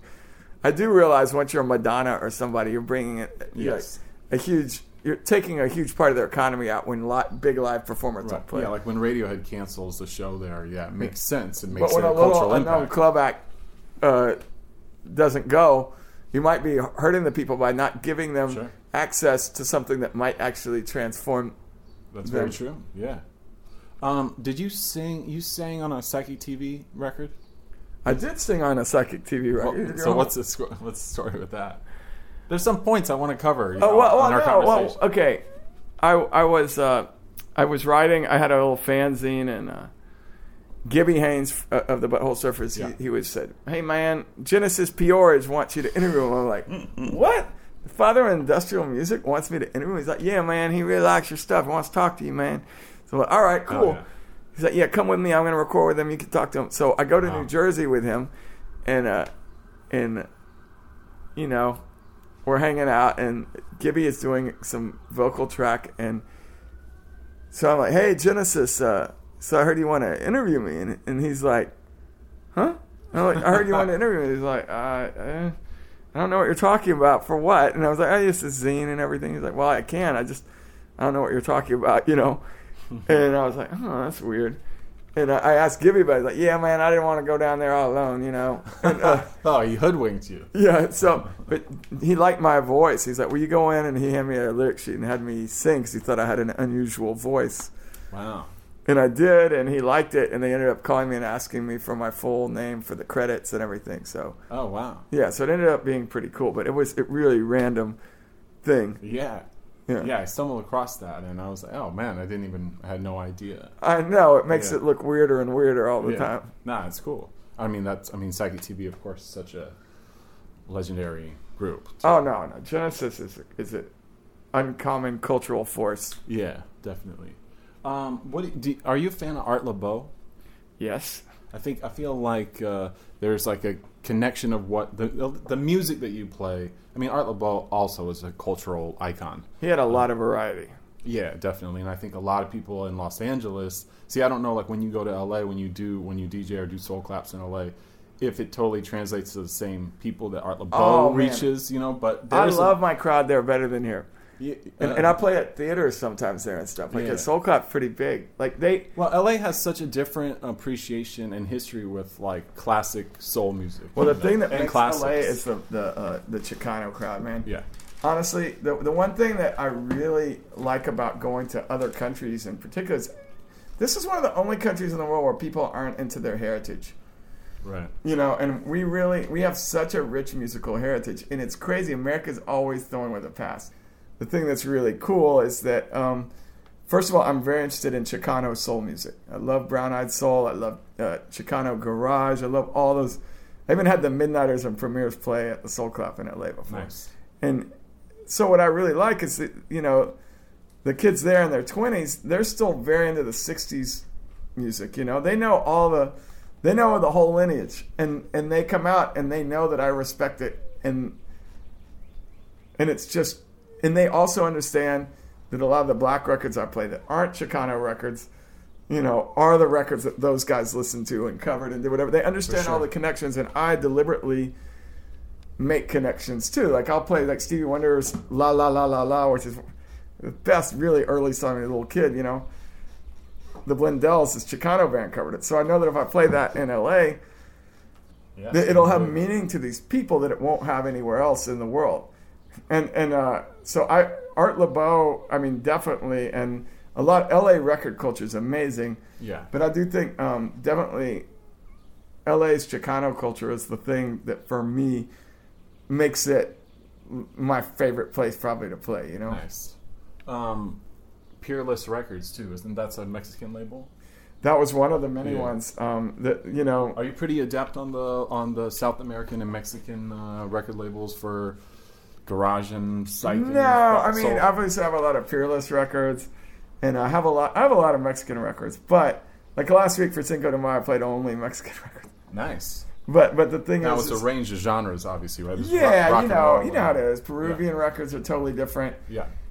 Peerless had a lot of them that they sold in LA, but it's a Mexican label. But the big ones in LA, like is like Faro and Rampart, Yeah. owned by the same guy. And those are the ones that have most of the records that the kids I play to down there dude. And the funny thing is, it's not just Chicano bands. I mean, Barry White, I play this record by him. Uh, his first record under his name is Tracy, and uh, I, I play that one.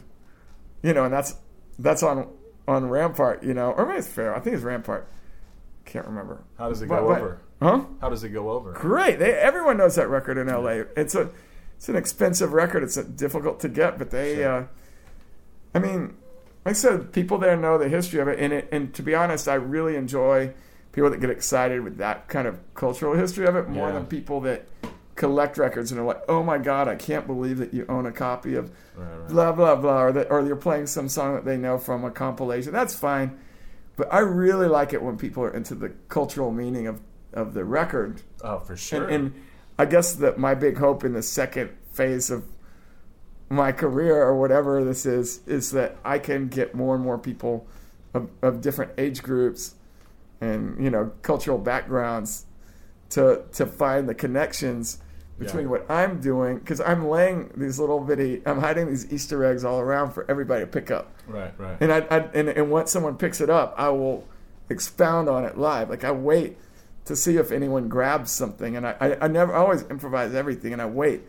And honestly, most of the time now, more than ever, I have to do art for art's sake because ten years ago I could do a cover of the Oogum Boogum song or the Oogum Boogum song. Everybody knows it. Now, kids don't know it as much. yeah, the paradigm is shifting. However, they're more likely to know some incredibly rare record. But that mid grade kind of thing where you make references, where you speak to people, it's hard to speak to people. They all know Twist and Shout and Shout and Wooly Bully and a few of these songs. Right.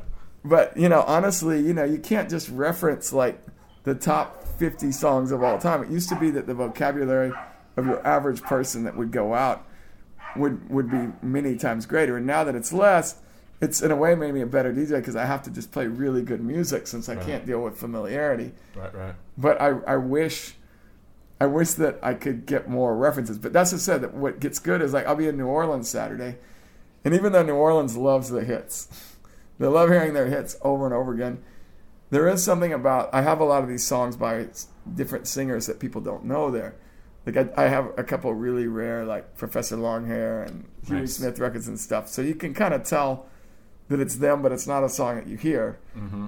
And and I would love to to draw that little connection where people will. Oh, and I still think about when you play an unknown James Brown song, an unknown Ike and Tina song, or something.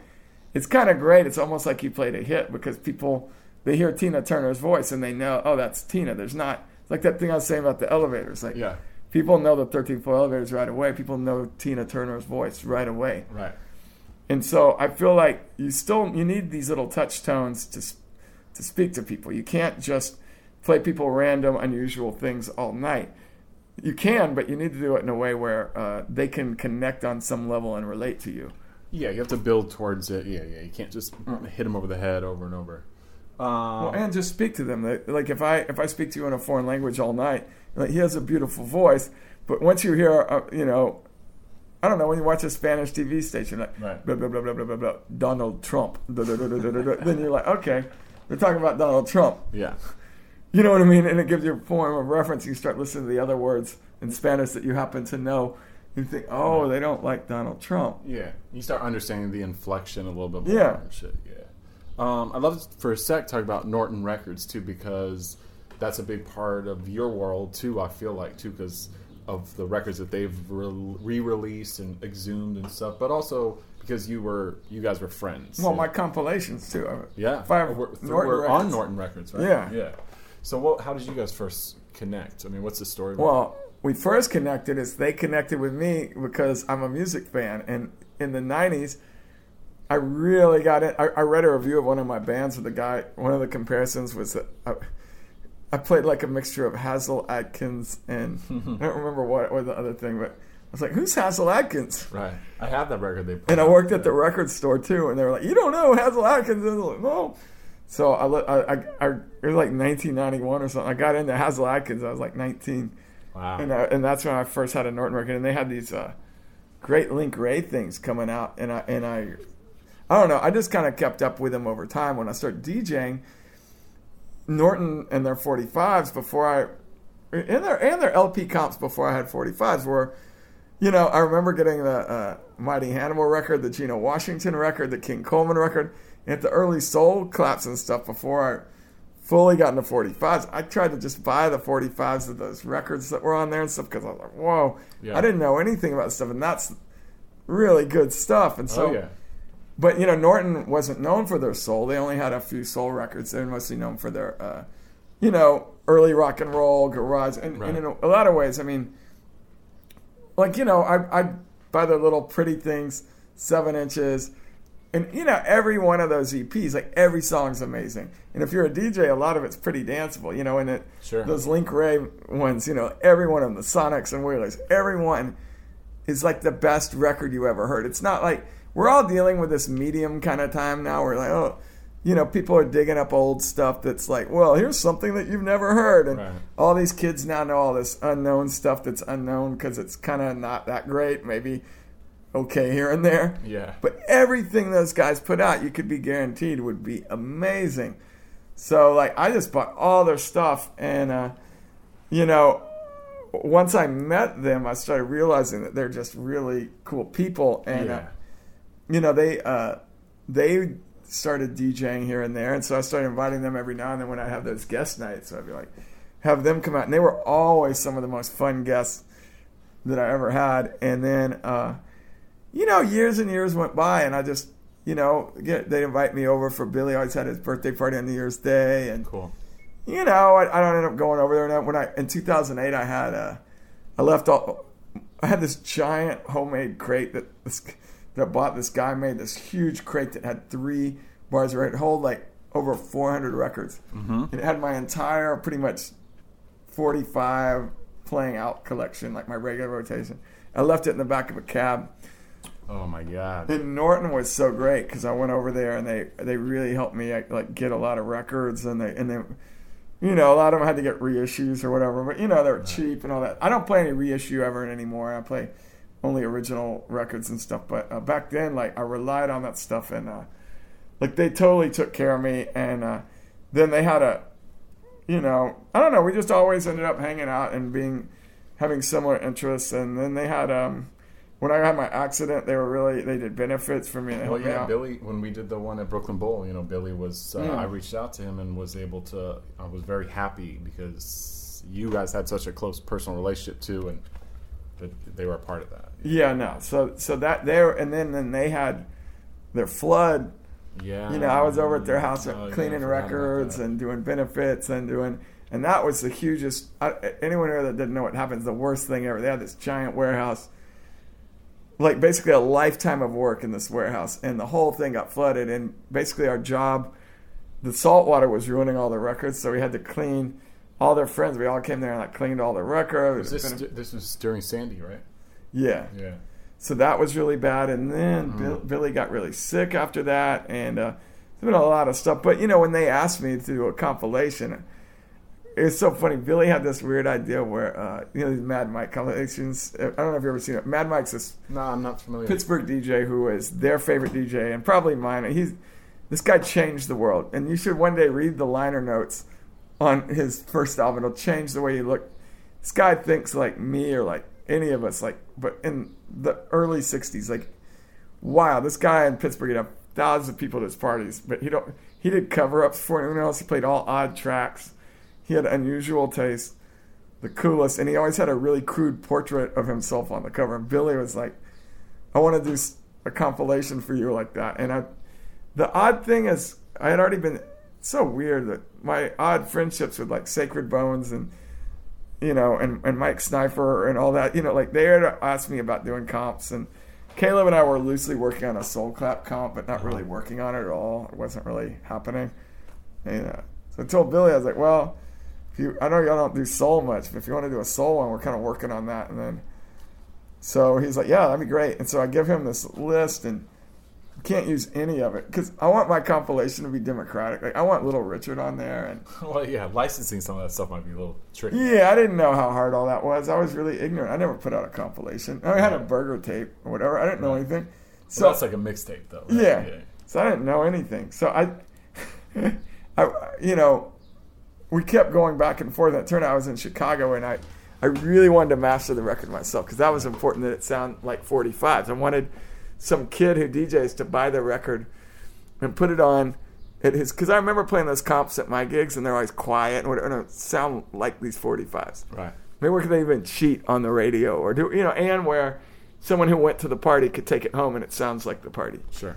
So we're doing it in Chicago and going back and forth, and I literally have the crate of records that I'm playing with in Chicago, and I'm still emailing him back and forth while we're doing one and two over like which what stays and goes. So side two of volume two is stuff we kind of agreed upon in the last minute Hmm.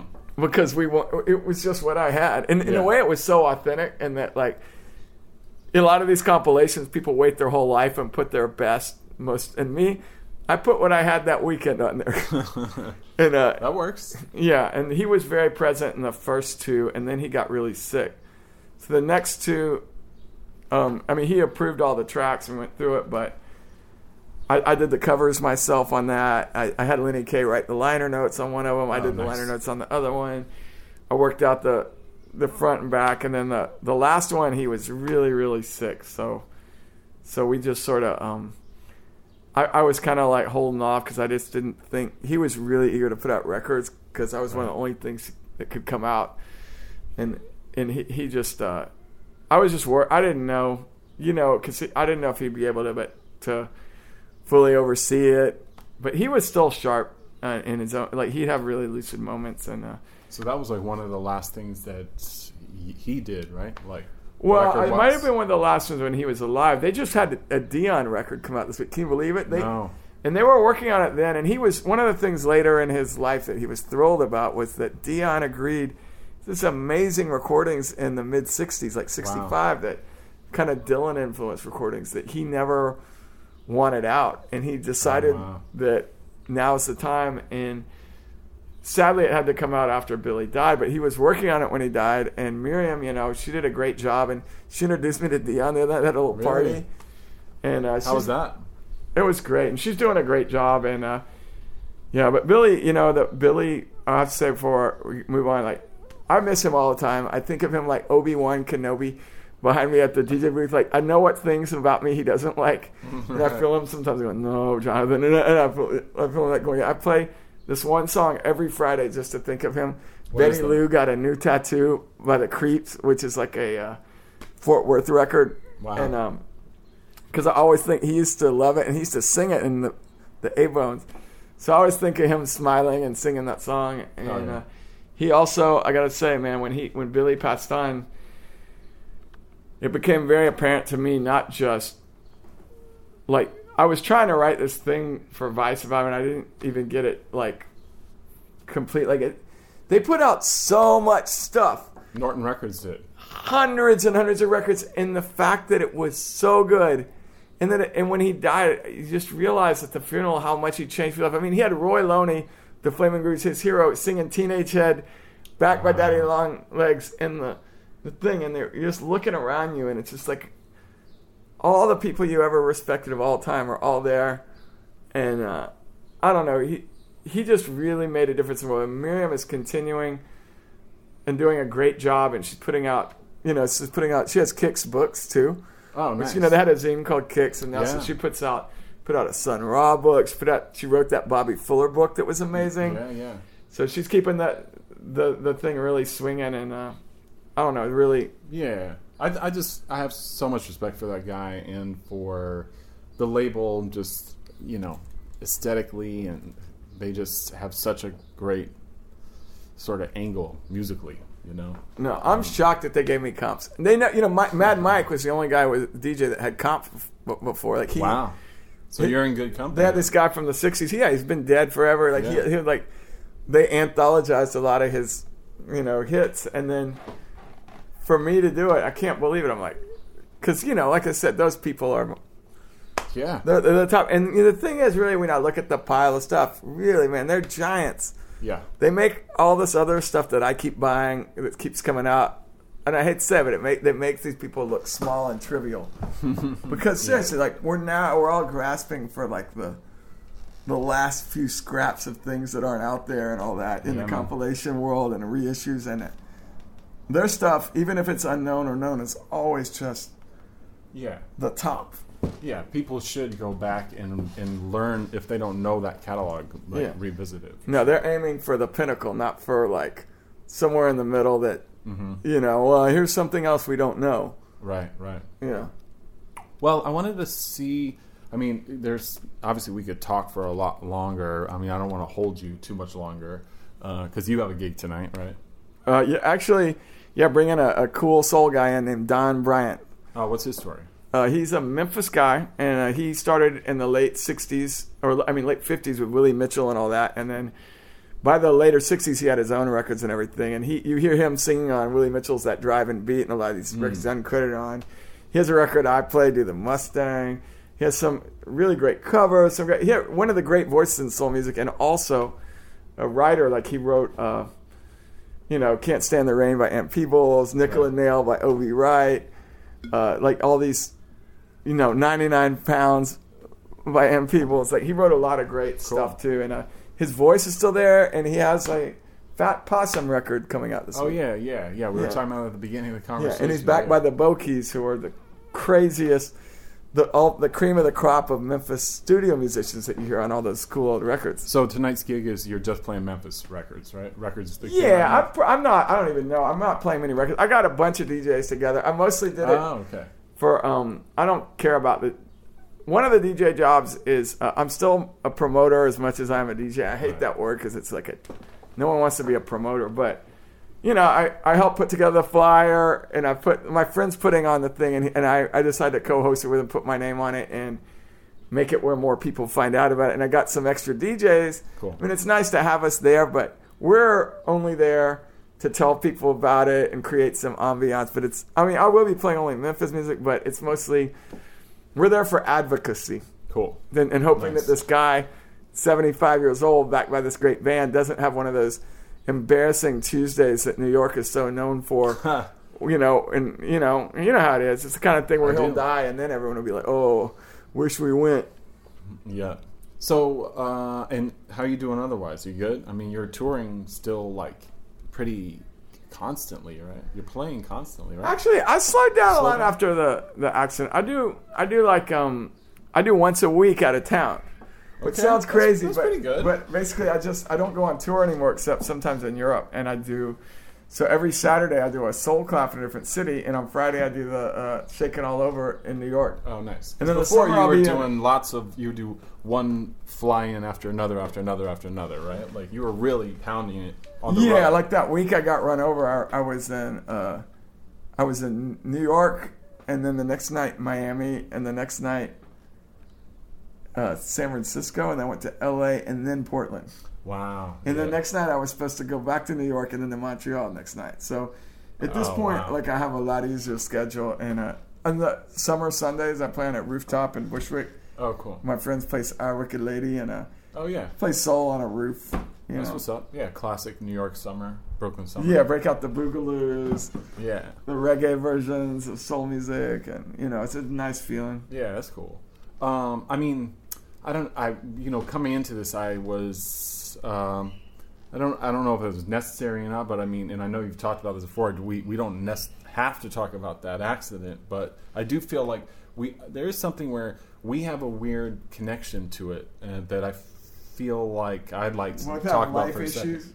Well, we both had, yeah, I mean, very traumatic hospital experiences, uh, near death experiences uh, that we share in common.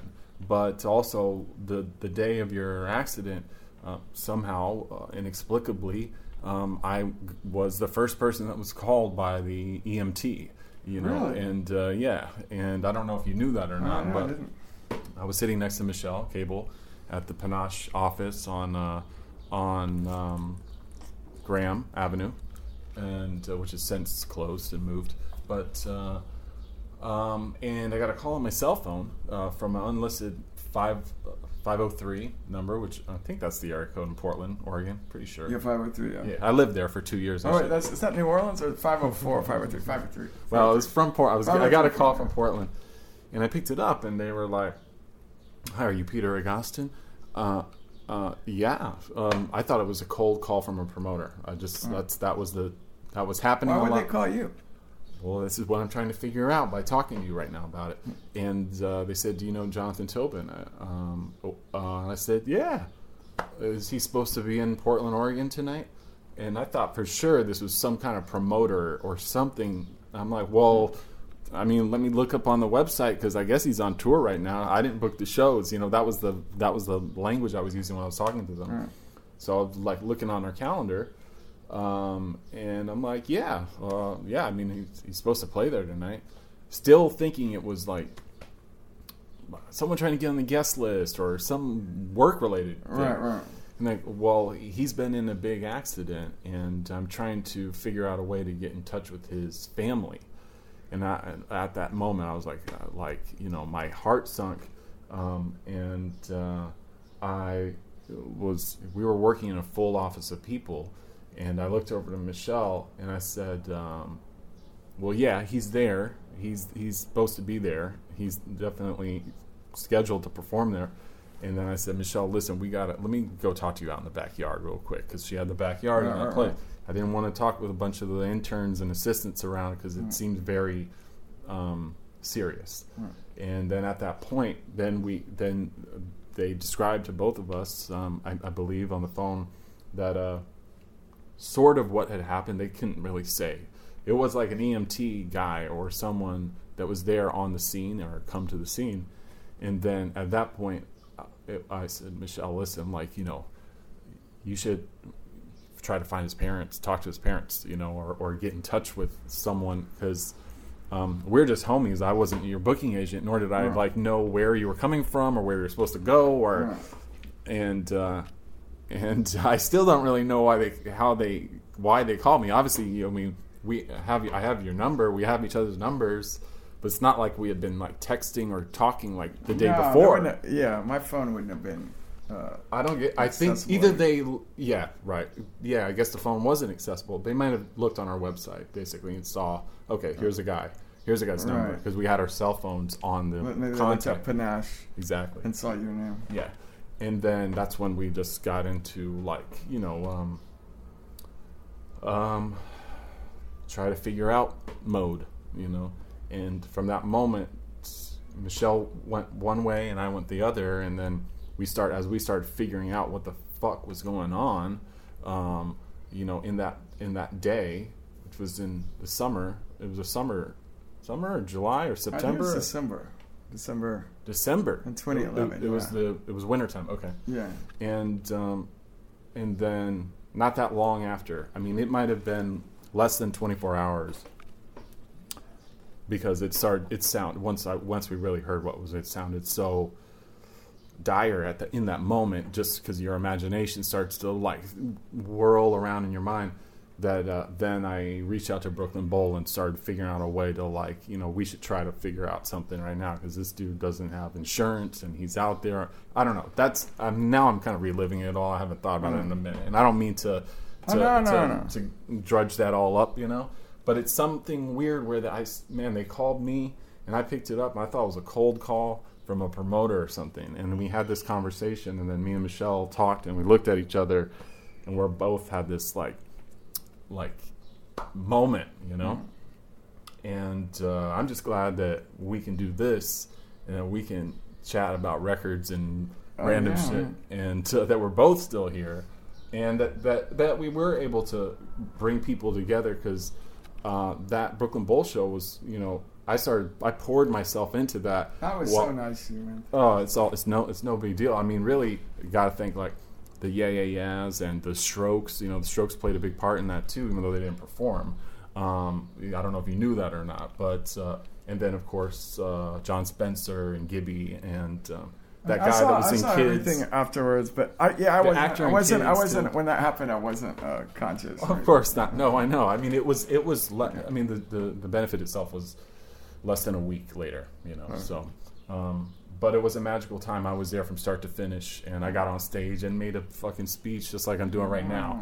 You know, and um, about bringing people together, and uh, like, and and it was. It was an amazing turnout, and so many cool artists. You know, TV on the radio, and, and Ryan Sawyer, and and. Uh, a bunch of band Habibi, you know, and like uh, and and Billy, uh, you know, DJ'd, he got his ass out, you know, so and the people from Adam from Brooklyn Bowl and so on and so forth. So uh, and Karen from Panache. So yeah, it was just a good thing, and I'm glad that you're well. And that was like such a you know unreal, unbelievable experience for everybody around you. Obviously, right? I mean.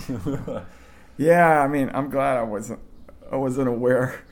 What was So it was like, did you just wake up a week later and you're like, what happened? No, it was like a month later. I didn't know anything. It took me a long time to figure it out.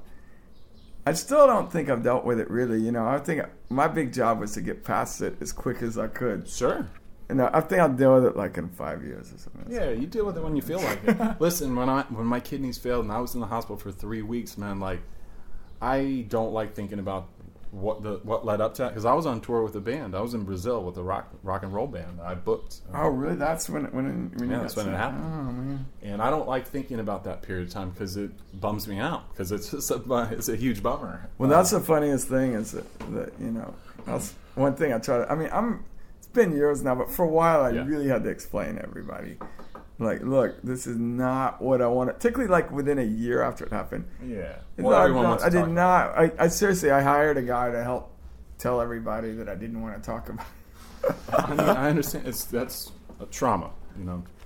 like like it, yeah it just gets to be where yeah well you know what i mean you know you never want to remember the worst stuff uh, like all the time over time you get older even now like you know i keep trying to get to where you can laugh at it or whatever oh yeah that that was uncommon yeah, I'd say so. unique Yeah, yeah. know? because you know i mean there's no there's no way to that's why that's why the, the good lord gives us humor Yeah. that, you know all this bad stuff happens to everybody all the time and you have to make That's sense true. of it and you have to figure out a way to not dwell on it and move into uh you know what i mean oh yeah. i keep thinking like like i look at pets or what you know, animals you know what i mean Oh, they keep it moving pretty. I think the problem with humans is that, that we're animals, but we keep we tend to dwell on the worst things that happen to us. Oh yeah, You know, and, all the time. and even if we don't like me, I mean, you know, it's in there, and then that's bad too. Like, Yeah. Well, you you make you figure it out the way that works for you. I mean, it's uh, yeah. I mean, that's all we can do, you know. But I mean, the fact that you're that you're you know embraced um, your talents and brought like brought the the DJing into this whole world that you kind of created, which is it's dope, man. It's cool. And, no, I uh, keep trying. I keep trying. Yeah. Well, that's all we can No, do. I think I got a lot better after all that too, because I mean, honestly, I had to relearn it again, and every time you start over, you know, you get more of a sense of where you're at, and Yeah. it gave me a break too, which I didn't. Before all that, I didn't really That's the that's the wasn't really aware part. of what I was doing. You know, I was just reacting, and Right. all that time off made me think, well, what do I? Yeah. It's so weird when you haven't DJ'd for many months and you don't know what you're supposed to do, and they're like, "All right, now play." And you're like, "Oh, what do I do?" Yeah. some records. Uh, Yeah, I mean, go, being in the hospital and going through tra- trauma is a break like no other. You know, Yeah. especially when you get to the other side and you come come home.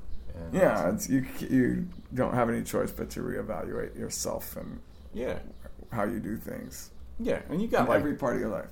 absolutely, yeah, and you have great people around you too. You have a lot of people that love you too. All right, I lucked out. I lucked out with that. Yeah. Know. Yeah. Well, I appreciate um, you coming here and taking Thank the time. Peter. It was fun. And by the way, you look great.